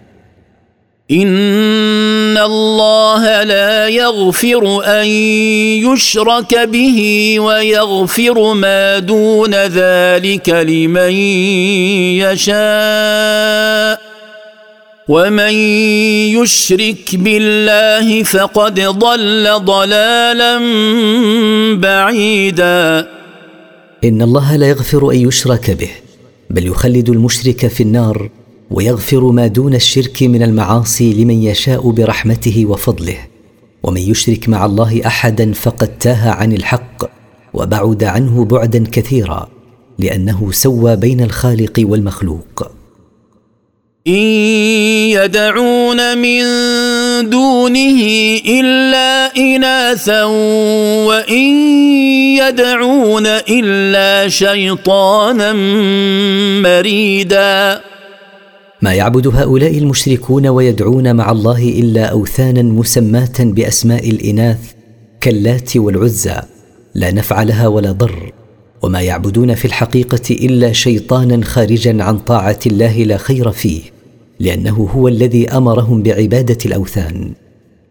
لعنه الله.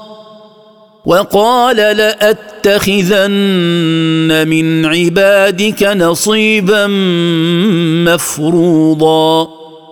ولذلك طرده الله من رحمته وقال هذا الشيطان لربه حالفا لأجعلن لي من عبادك قسما معلوما أغويهم عن الحق. ولأضلنهم ولأمنينهم ولآمرنهم فليبتكن آذان الأنعام. ولآمرنهم فليبتكن آذان الأنعام ولآمرنهم فليغيرن خلق الله ومن يتخذ الشيطان وليا من دون الله فقد خسر خسرانا مبينا ولاصدنهم عن صراطك المستقيم ولامنينهم بالوعود الكاذبة التي تزين لهم ضلالهم ولامرنهم بتقطيع آذان الأنعام لتحريم ما أحل الله منها ولامرنهم بتغيير خلق الله وفطرته ومن يتخذ الشيطان وليا يتولاه ويطيعه فقد خسر خسرانا بينا بموالاة الشيطان الرجيم. يعدهم ويمنيهم وما يعدهم الشيطان إلا غرورا. يعدهم الشيطان الوعود الكاذبة ويمنيهم الاماني الباطلة وما يعدهم في الواقع إلا باطلا لا حقيقة له. أولئك مأواهم جهنم ولا يجدون عنها محيصا. أولئك المتبعون لخطوات الشيطان وما يمليه عليهم مستقرهم نار جهنم لا يجدون عنها مهربا يلجؤون إليه. والذين آمنوا وعملوا الصالحات سندخلهم جنات سندخلهم جنات تجري من تحتها الأنهار خالدين فيها أبدا. وعد الله حقا. ومن اصدق من الله قيلا والذين آمنوا بالله وعملوا الأعمال الصالحة المقربة إليه سندخلهم جنات تجري الأنهار من تحت قصورها ماكثين فيها أبدا وعدا من الله ووعده تعالى حق فهو لا يخلف الميعاد ولا أحد أصدق من الله قولا. ليس بأمانيكم ولا أماني أهل الكتاب. من يعمل سوءا يجز به ولا يجد له من دون الله وليا ولا نصيرا. ليس أمر النجاة والفوز تابعا لما تتمنون أيها المسلمون. أو لما يتمناه أهل الكتاب بل الأمر تابع للعمل فمن يعمل منكم عملا سيئا يجازى به يوم القيامة ولا يجد له من دون الله وليا يجلب له النفع ولا نصيرا يدفع عنه الضر. ومن يعمل من الصالحات من ذكر أو انثى وهو مؤمن فاولئك يدخلون الجنه فاولئك يدخلون الجنه ولا يظلمون نقيرا ومن يعمل من الأعمال الصالحات من ذكر أو أنثى وهو مؤمن بالله تعالى حقا فأولئك الذين جمعوا بين الإيمان والعمل يدخلون الجنة ولا ينقصون من ثواب أعمالهم شيئا ولو كان شيئا قليلا قدر النقرة التي تكون في ظهر نواة التمر. ومن أحسن دينا ممن أسلم وجهه لله وهو محسن واتبع ملة إبراهيم حنيفا واتخذ الله إبراهيم خليلا. ولا أحد أحسن دينا ممن استسلم لله ظاهرا وباطنا وأخلص نيته له وأحسن في عمله باتباع ما شرع واتبع دين إبراهيم الذي هو أصل دين محمد صلى الله عليه وسلم مائلا عن الشرك والكفر إلى التوحيد والإيمان. واصطفى الله نبيه إبراهيم عليه السلام بالمحبة التامة من بين سائر خلقه. ولله ما في السماوات وما في الأرض وكان الله بكل شيء محيطا. ولله وحده ملك ما في السماوات وما في الأرض وكان الله محيطا بكل شيء من خلقه علما وقدرة وتدبيرا. ويستفتونك في النساء قل الله يفتيكم فيهن وما يتلى عليكم في الكتاب في يتامى النساء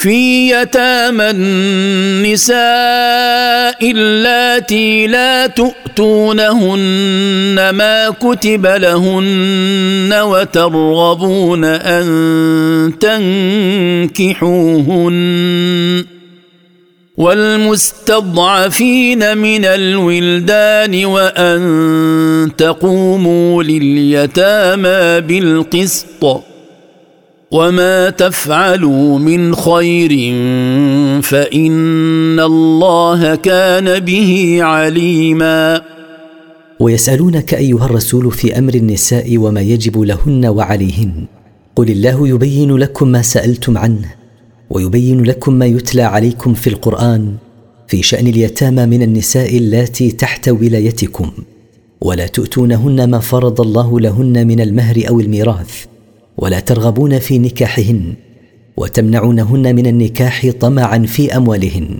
ويبين لكم ما يجب في المستضعفين من الصغار من إعطائهم حقهم من الميراث وألا تظلموهم بالاستيلاء على أموالهم. ويبين لكم وجوب القيام على اليتامى بالعدل بما يصلح شأنهم في الدنيا والآخرة. وما تفعل من خير لليتامى وغيرهم فإن الله عليم به وسيجازيكم به. وإن امرأة خافت من بعلها نشوزا أو إعراضا فلا جناح عليهما أن يصلحا بينهما صلحا والصلح خير وأحضرت الأنفس الشح وان تحسنوا وتتقوا فان الله كان بما تعملون خبيرا. وان خافت امراه من زوجها ترفعا عنها وعدم رغبة فيها فلا إثم عليهما أن يتصالحا بأن تتنازل عن بعض الحقوق الواجبة لها كحق النفقة والمبيت. والصلح هنا خير لهما من الطلاق. وقد جبلت النفوس على الحرص والبخل فلا ترغب في التنازل عما لها من حق. فينبغي للزوجين علاج هذا الخلق بتربية النفس على التسامح والإحسان. وإن تحسنوا في كل شؤونكم وتتقوا الله بامتثال أوامره واجتناب نواهيه فإن الله كان بما تعملون خبيرا. لا يخفى عليه شيء وسيجازيكم به. ولن تستطيعوا أن تعدلوا بين النساء ولو حرصتم فلا تميلوا كل الميل فتذروها كالمعلقة وإن تصلحوا وتتقوا فإن الله كان غفورا رحيما ولن تستطيعوا أيها الأزواج أن تعدلوا العدل التام مع الزوجات في الميل القلبي ولو حرصتم على ذلك بسبب أمور ربما تكون خارجة عن إرادتكم. فلا تميلوا كل الميل عن التي لا تحبونها فتتركوها مثل المعلقة لا هي ذات زوج يقوم بحقها ولا غير ذات زوج فتتطلع للزواج. وإن تصلحوا ما بينكم بأن تحملوا أنفسكم على ما لا تهواه من القيام بحق الزوجة وتتقوا الله فيها فإن الله كان غفورا رحيما بكم. وإن يتفرقا يغن الله كلا من سعته وكان الله واسعا حكيما. وإن يتفرق الزوجان بطلاق أو خلع يغني الله كلا منهما من فضله الواسع وكان الله واسع الفضل والرحمة. حكيما في تدبيره وتقديره. ولله ما في السماوات وما في الأرض. ولقد وصينا الذين أوتوا الكتاب من قبلكم وإياكم أن اتقوا الله.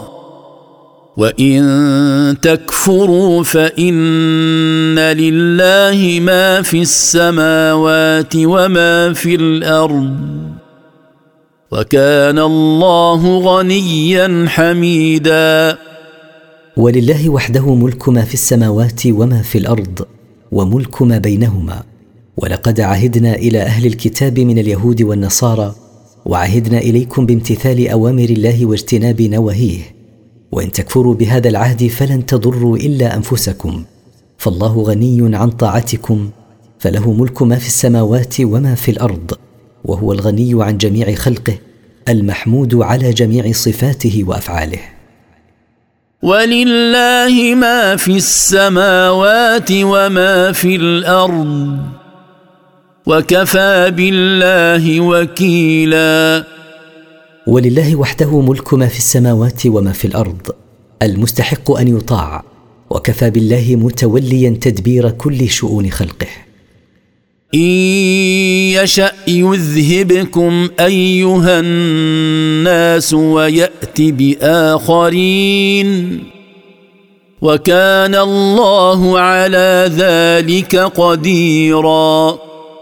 ان يشأ يهلككم أيها الناس ويأتي بآخرين غيركم يطيعون الله ولا يعصونه وكان الله على ذلك قديرا. من كان يريد ثواب الدنيا فعند الله ثواب الدنيا والآخرة. وكان الله سميعا بصيرا. من كان منكم أيها الناس يريد بعمله ثواب الدنيا فقط فليعلم أن عند الله ثواب الدنيا والآخرة فيطلب ثوابهما منه. وكان الله سميعا لأقوالكم بصيرا بأفعالكم وسيجازيكم عليها. يا أيها الذين آمنوا كونوا قوامين بالقسط شهداء لله ولو على أنفسكم أو الوالدين والأقربين. إن يكن غنيا أو فقيرا فالله أولى بهما. فلا تتبعوا الهوى أن تعدلوا وإن تلووا أو تعرضوا فإن الله كان بما تعملون خبيرا. يا أيها الذين آمنوا بالله واتبعوا رسوله كونوا قائمين بالعدل في كل أحوالكم مؤدين الشهادة بالحق مع كل أحد. ولو اقتضى ذلك أن تقروا على أنفسكم بالحق أو على والديكم أو الأقربين منكم. ولا يحملنكم فقر أحد أو غناه على الشهادة أو تركها. فالله أولى بالفقير والغني منكم وأعلم بمصالحهما. فلا تتبعوا الأهواء في شهادتكم لئلا تميلوا عن الحق فيها. وإن حرفتم الشهادة بآدائها على غير وجهها أو أعرضتم عن أدائها فإن الله كان بما تعملون خبيرا. يا أيها الذين آمنوا آمنوا بالله ورسوله والكتاب الذي نزل على رسوله والكتاب الذي أنزل من قبل ومن يكفر بالله وملائكته وكتبه ورسله واليوم الآخر فقد ضل ضلالا بعيدا.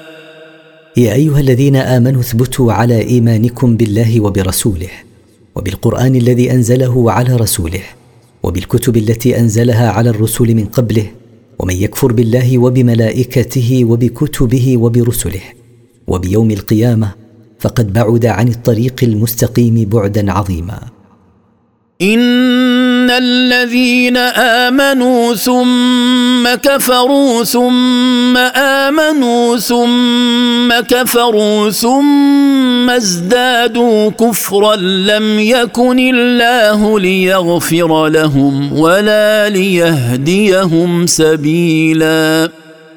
ان الذين تكرر منهم الكفر بعد الايمان بان دخلوا في الايمان ثم ارتدوا عنه ثم دخلوا فيه ثم ارتدوا عنه وأصروا على الكفر وماتوا عليه.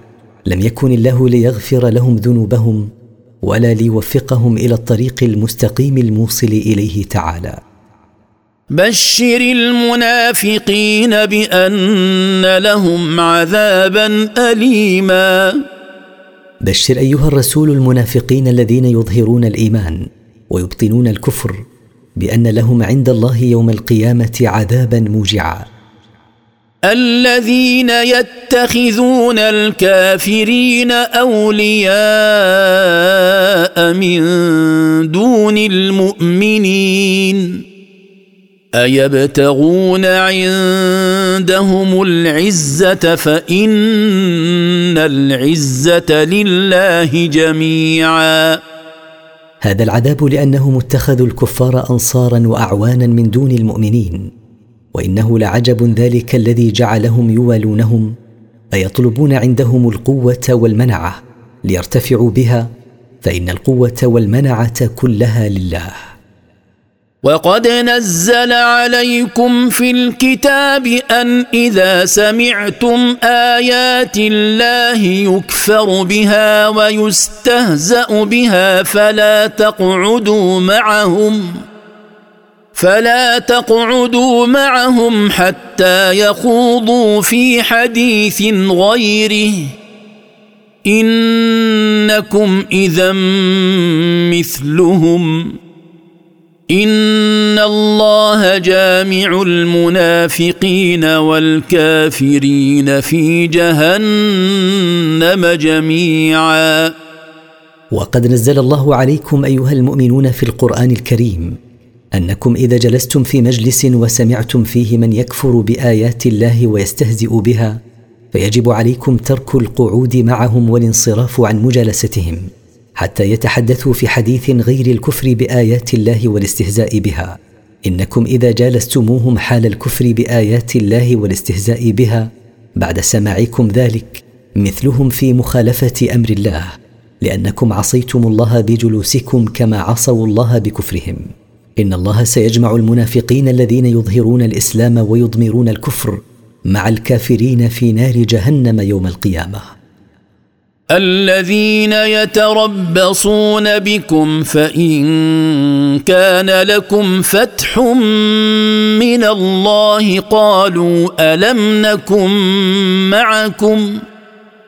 وإن كان للكافرين نصيب قالوا ألم نستحوذ عليكم ونمنعكم من المؤمنين فالله يحكم بينكم يوم القيامة ولن يجعل الله للكافرين على المؤمنين سبيلا.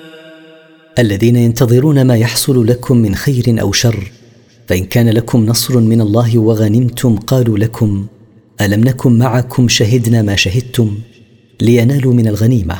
وإن كان للكافرين حظ قالوا لهم ألم نتولى شؤونكم ونحطكم إحاطة العناية والنصرة ونحمكم من المؤمنين بإعانتكم وتخذيلهم؟ فالله يحكم بينكم جميعا يوم القيامة. فيجازي المؤمنين بدخول الجنة ويجازي المنافقين بدخول الدرك الأسفل من النار. ولن يجعل الله بفضله للكافرين حجة على المؤمنين يوم القيامة بل سيجعل العاقبة للمؤمنين ما داموا عاملين بالشرع صادق الإيمان. إن المنافقين يخادعون الله وهو خادعهم. وإذا قاموا إلى الصلاة قاموا كسى لا يراءون الناس ولا يذكرون الله إلا قليلا. إن المنافقين يخادعون الله بإظهار الإسلام وإضمار الكفر. وهو خادعهم لأنه عصم دماءهم مع علمه بكفرهم وأعد لهم أشد العقوبة في الآخرة. وإذا قاموا إلى الصلاة قاموا كسالى كارهين لها يقصدون رؤية الناس وتعظيمهم ولا يخلصون لله ولا يذكرون الله إلا قليلا إذا رأوا المؤمنين. مذبذبين بين ذلك لا إله هؤلاء ولا إله هؤلاء ومن يضلل الله فلن تجد له سبيلا. هؤلاء المنافقون مترددون في حيرة فلا هم مع المؤمنين ظاهرا وباطنا ولا مع الكافرين. بل ظاهرهم مع المؤمنين وباطنهم مع الكافرين. ومن يضلل الله فلن تجد له أيها الرسول طريقا لهدايته من الضلال. يا أيها الذين آمنوا لا تتخذوا الكافرين أولياء من دون المؤمنين. أتريدون أن تجعلوا لله عليكم سلطانا مبينا؟ يا أيها الذين آمنوا بالله واتبعوا رسوله لا تتخذوا الكافرين بالله أصفياء توالونهم من دون المؤمنين.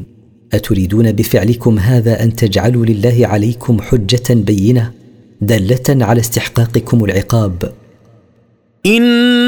ان المنافقين في الدرك الأسفل من النار ولن تجد لهم نصيرا. إن المنافقين سيجعلهم الله في المكان الأسفل من النار يوم القيامة ولن تجد لهم نصيرا يدفع عنهم العذاب. الا الذين تابوا واصلحوا واعتصموا بالله واخلصوا دينهم لله فاولئك مع المؤمنين وسوف يؤتي الله المؤمنين اجرا عظيما الا الذين رجعوا إلى الله بالتوبه من نفاقهم وأصلحوا باطنهم وتمسكوا بعهد الله وأخلصوا عملهم لله بلا رياء. فأولئك المتصفون بهذه الصفات مع المؤمنين في الدنيا والآخرة وسوف يعطي الله المؤمنين ثوابا جزيلا. ما يفعل الله بعذابكم إن شكرتم وآمنتم وكان الله شاكرا عليما.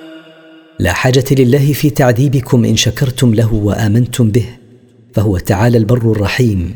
وإنما يعذبكم بذنوبكم فإن أصلحتم العمل وشكرتموه على نعمه وآمنتم به ظاهرا وباطنا فلن يعذبكم.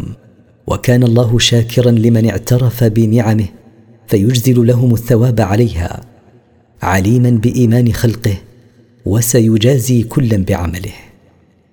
لا يحب الله الجهر بالسوء من القول إلا من ظلم وكان الله سميعا عليما. لا يحب الله الجهر بقول السوء بل يبغضه ويتوعد عليه. لكن من ظلم جاز له أن يجهر بقول السوء للشكاية من ظالمه والدعاء عليه. ومجازاته بمثل قوله لكن صبر المظلوم أولى من جهره بالسوء. وكان الله سميعا لأقوالكم عليما بنياتكم فاحذروا قول السوء أو قصده. إن تبدوا خيرا أو تخفوه أو تعفوا عن سوء فإن الله كان عفوا قديرا. إن تظهروا أي خير قولي أو فعلي أو تستروه أو تتجاوزوا عمن أساء إليكم فإن الله كان عفوا قديرا. فليكن العفو من أخلاقكم لعل الله أن يعفو عنكم. ان الذين يكفرون بالله ورسله ويريدون أن يفرقوا بين الله ورسله ويريدون أن يفرقوا بين الله ورسله ويقولون نؤمن ببعض ونكفر ببعض ويقولون نؤمن ببعض ونكفر ببعض ويريدون أن يتخذوا بين ذلك سبيلا. إن الذين يكفرون بالله ويكفرون برسله ويريدون أن يفرقوا بين الله ورسله بأن يؤمنوا به ويكذبوا بهم ويقولون نؤمن ببعض الرسل ونكفر ببعضهم ويريدون أن يتخذوا طريقا بين الكفر والإيمان يتوهمون أنها تنجيهم. أولئك هم الكافرون حقا وأعتدنا للكافرين عذابا مهينا. أولئك الذين يسلكون هذا المسلك هم الكافرون حقا. ذلك أن من كفر بالرسل أو ببعضهم فقد كفر بالله وبرسله وأعددنا للكافرين عذابا مذلا لهم يوم القيامة عقابا لهم على تكبرهم عن الإيمان بالله وبرسله. ولما ذكر الله جزاء الكافرين ذكر بعده جزاء المؤمنين فقال والذين آمنوا بالله ورسله ولم يفرقوا بين أحد منهم أولئك سوف يؤتيهم أجورهم وكان الله غفورا رحيما. والذين آمنوا بالله ووحدوه ولم يشركوا به أحدا وصدقوا برسله جميعا ولم يفرقوا بين أحد منهم كما يفعله الكافرون بل آمنوا بهم جميعا. أولئك سوف يعطيهم الله اجرا عظيما جزاء إيمانهم وأعمالهم الصالحة النابعة منه. وكان الله غفورا لمن تاب من عباده رحيما بهم. يسألك أهل الكتاب أن تنزل عليهم كتابا من السماء. فقد سألوا موسى أكبر من ذلك فقالوا أرنا الله جهرة فأخذتهم الصاعقة بظلمهم. ثم اتخذوا العجل من بعد ما جاءتهم البينات فعفونا عن ذلك وآتينا موسى سلطانا مبينا. يسألك أيها الرسول اليهود أن تنزل عليهم كتابا من السماء جملة واحدة كما وقع لموسى. يكون علامة لصدقك. فلا تستعظم منهم ذلك. فقد سأل أسلافهم موسى أعظم مما سألك هؤلاء حيث سألوه أن يريهم الله عيانا. فصعقوا عقابا لهم على ما ارتكبوه. ثم أحياهم الله فعبدوا العجل من دون الله من بعد ما جاءتهم الآيات الواضحة الدالة على وحدانية الله وتفرده بالربوبية والألوهية. ثم تجاوزنا عنهم وأعطينا موسى حجة واضحة على قومه. ورفعنا فوقهم الطور بميثاقهم وقلنا لهم ادخلوا الباب سجدا. وقلنا لهم ادخلوا الباب سجدا وقلنا لهم لا تعدوا في السبت. وأخذنا منهم ميثاقا غليظا. ورفعنا فوقهم الجبل بسبب أخذ العهد المؤكد عليهم تخويفا ليعملوا بما فيه. وقلنا لهم بعد رفعه ادخلوا باب بيت المقدس سجدا بانحناء الرؤوس. فدخلوا يزحفون على أدبارهم. وقلنا لهم لا تعتدوا بالإقدام على الصيد يوم السبت. فما كان منهم إلا أن اعتدوا فاصطادوا وأخذنا عليهم عهدا موثقا شديدا بذلك فنقضوا العهد المأخوذ عليهم. فبما نقضهم ميثاقهم وكفرهم بآيات الله وقتلهم الأنبياء وقتلهم الأنبياء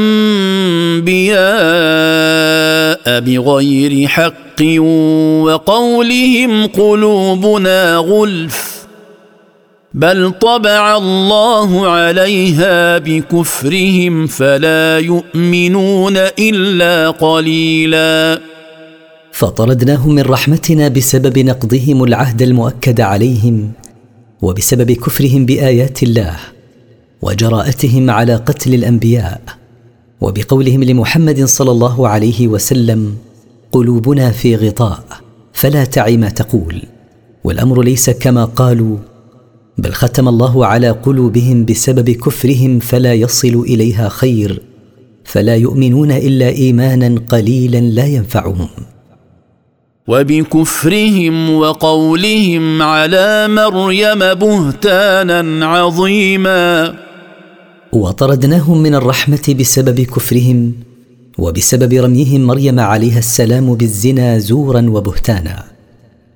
وقولهم إنا قتلنا المسيح عيسى ابن مريم رسول الله. وما قتلوه وما صلبوه ولكن شبه لهم. وان الذين اختلفوا فيه لفي شك منه ما لهم به من علم الا اتباع الظن وما قتلوه يقينا ولعناهم بقولهم مفتخرين كذبا انا قتلنا المسيح عيسى ابن مريم رسول الله وما قتلوه كما ادعوا وما صلبوه. ولكن قتلوا رجلا ألقى الله شبه عيسى عليه وصلبوه. فظنوا أن المقتول هو عيسى عليه السلام. والذين ادعوا قتله من اليهود والذين أسلموه إليهم من النصارى كلاهما في حيرة من أمره وشك. فليس لهم به علم. وإنما يتبعون الظن وإن الظن لا يغني من الحق شيئا. وما قتلوا عيسى وما صلبوه قطعا. بل رفعه الله إليه وكان الله عزيزا حكيما. بل نجاه الله من مكرهم ورفعه الله بجسمه وروحه إليه وكان الله عزيزا في ملكه لا يغالبه أحد حكيما في تدبيره وقضائه وشرعه. وان من أهل الكتاب الا ليؤمنن به قبل موته ويوم القيامه يكون عليهم شهيدا وما من احد من أهل الكتاب الا سيؤمن بعيسى عليه السلام بعد نزوله اخر الزمان وقبل موته ويوم القيامه يكون عيسى عليه السلام شهيدا على اعمالهم ما يوافق الشرع منها وما يخالف. فبظلم من الذين هادوا حرمنا عليهم طيبات أحلت لهم وبصدهم وبصدهم عن سبيل الله كثيرا. فبسبب ظلم اليهود حرمنا عليهم بعض المآكل الطيبة التي كانت حلالا لهم. فحرمنا عليهم كل ذي ظفر ومن البقر والغنم حرمنا عليهم شحومهما إلا ما حملت ظهورهما وبسبب صدهم أنفسهم وصدهم غيرهم عن سبيل الله حتى صار الصد عن الخير سجية لهم. وأخذهم الربا وقد نهوا عنه وأكلهم أموال الناس بالباطل. وأعتدنا للكافرين منهم عذابا اليما. وبسبب تعاملهم بالربا بعد أن نهاهم الله عن تناوله وبسبب أخذ أموال الناس بغير حق شرعي وأعددنا للكافرين منهم عذابا موجعا. ولما ذكر مثالب أهل الكتاب ذكر المؤمنين منهم فقال لكن الراسخون في العلم منهم والمؤمنون يؤمنون بما أنزل إليك وما أنزل من قبلك والمقيمين الصلاة والمؤتون الزكاة والمؤمنون بالله واليوم الآخر أولئك سنؤتيهم أجرا عظيما. لكن الثابتون المتمكنون في العلم من اليهود والمؤمنون يصدقون بما أنزله الله عليك أيها الرسول من القرآن.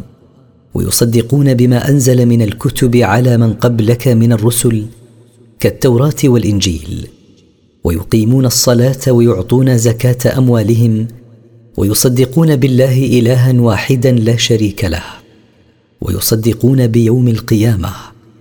أولئك المتصفون بهذه الصفات سنعطيهم ثوابا عظيما. انا اوحينا اليك كما اوحينا إلى نوح والنبيين من بعده واوحينا إلى إبراهيم واسماعيل واسحاق ويعقوب والاسباط وعيسى وايوب ويونس وهارون وسليمان وآتينا داود زبورا. إنا أوحينا إليك أيها الرسول كما أوحينا إلى الأنبياء من قبلك فلست بدعا من الرسل فقد أوحينا إلى نوح وأوحينا إلى الأنبياء الذين جاءوا من بعده وأوحينا إلى إبراهيم وإلى ابنيه إسماعيل وإسحاق وإلى يعقوب بن إسحاق وإلى الأسباط وهم الأنبياء الذين كانوا في قبائل بني إسرائيل الاثنتي عشرة من أبناء يعقوب عليه السلام. وأوحينا إلى عيسى وأيوب ويونس وهارون وسليمان. وأعطينا داود كتابا هو الزبور. ورسلا قد قصصناهم عليك من قبل ورسلا لم نقصصهم عليك. وكلم الله موسى تكليما. وأرسلنا رسلا قصصناهم عليك في القرآن وأرسلنا رسلا لم نقصصهم عليك فيه وتركنا ذكرهم فيه لحكمة. وكلم الله موسى بالنبوة دون وساطة تكليما حقيقيا يليق به سبحانه وتعالى تكريما لموسى. رسلا مبشرين ومنذرين لئلا يكون للناس على الله حجة بعد الرسل وكان الله عزيزا حكيما. ارسلناهم مبشرين بالثواب الكريم من آمن بالله ومخوفين من كفر به من العذاب الأليم. حتى لا تكون للناس حجة على الله بعد إرسال الرسل يعتذرون بها. وكان الله عزيزا في ملكه حكيما في قضائه. لكن الله يشهد بما أنزل إليك أنزله بعلمه والملائكة يشهدون. وكفى بالله شهيدا. إن كان اليهود يكفرون بك فإن الله يصدقك بصحة ما أنزل إليك أيها الرسول من القرآن. أنزل فيه علمه الذي أراد أن يطلع العباد عليه مما يحبه ويرضاه أو يكرهه ويأباه. والملائكة يشهدون بصدق ما جئت به مع شهادة الله وكفى بالله شهيدا. فشهادته كافية عن شهادة غيره. إن الذين كفروا وصدوا عن سبيل الله قد ضلوا ضلالا بعيدا. إن الذين كفروا بنبوتك وصدوا الناس عن الإسلام قد بعدوا عن الحق بعدا شديدا.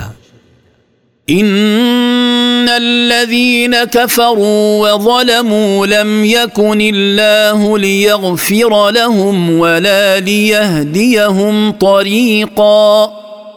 ان الذين كفروا بالله وبرسله وظلموا انفسهم ببقائها على الكفر.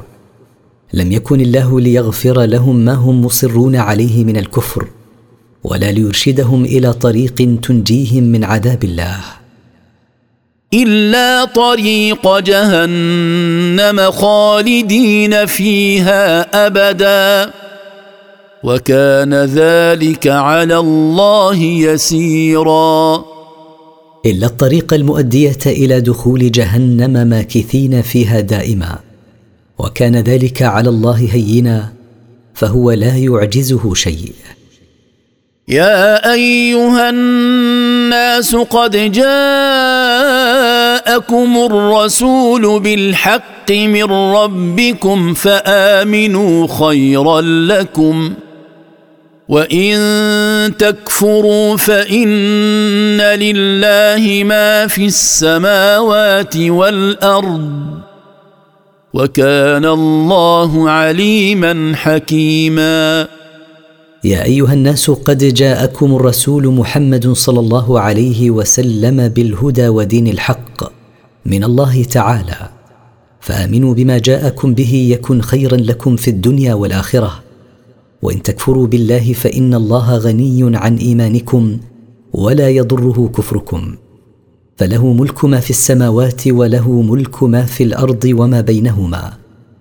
وكان الله عليما بمن يستحق الهداية فييسرها له وبمن لا يستحقها فيعميه عنها حكيما في أقواله وأفعاله وشرعه وقدره. يا أهل الكتاب لا تغلوا في دينكم ولا تقولوا على الله إلا الحق. إنما المسيح عيسى ابن مريم رسول الله وكلمته ألقاها إلى مريم وروح منه. فآمنوا بالله ورسله. ولا تقولوا ثلاثة. انتهوا خيرا لكم. إنما الله إله واحد. سبحانه أن يكون له ولد. له ما في السماوات وما في الأرض. وكفى بالله وكيلا. قل أيها الرسول للنصارى أهل الإنجيل لا تتجاوزوا الحد في دينكم ولا تقولوا على الله في شأن عيسى عليه السلام إلا الحق. إنما المسيح عيسى بن مريم رسول الله أرسله بالحق خلقه بكلمته التي أرسل بها جبريل عليه السلام إلى مريم وهي قوله كن فكان وهي نفخة من الله نفخها جبريل بأمر من الله فآمنوا بالله ورسله جميعا دون تفريق بينهم. ولا تقولوا الآلهة ثلاثة انتهوا عن هذه المقولة الكاذبة الفاسدة. يكن انتهاؤكم عنها خيرا لكم في الدنيا والآخرة. إنما الله إله واحد تنزه عن الشريك وعن الولد. فهو غني له ملك السماوات وملك الأرض وملك ما فيهما. وحسب ما في السماوات والأرض بالله قيما ومدبرا لهم. لن يستنكف المسيح أن يكون عبدا لله ولا الملائكة المقربون. ومن يستنكف عن عبادته ويستكبر فسيحشرهم إليه جميعا. لن يأنف عيسى ابن مريم ويمتنع أن يكون عبدا لله. ولا الملائكه الذين قربهم الله له ورفع منزلتهم أن يكونوا عبادا لله. فكيف تتخذون عيسى إلها؟ وكيف يتخذ المشركون الملائكة آلهة؟ ومن يأنف عن عبادة الله ويترفع عنها؟ فإن الله سيحشر الجميع إليه يوم القيامة ويجازي كلا بما يستحق. ولما بين أن الجميع سيحشره الله إليه فصل جزاءهم في قوله.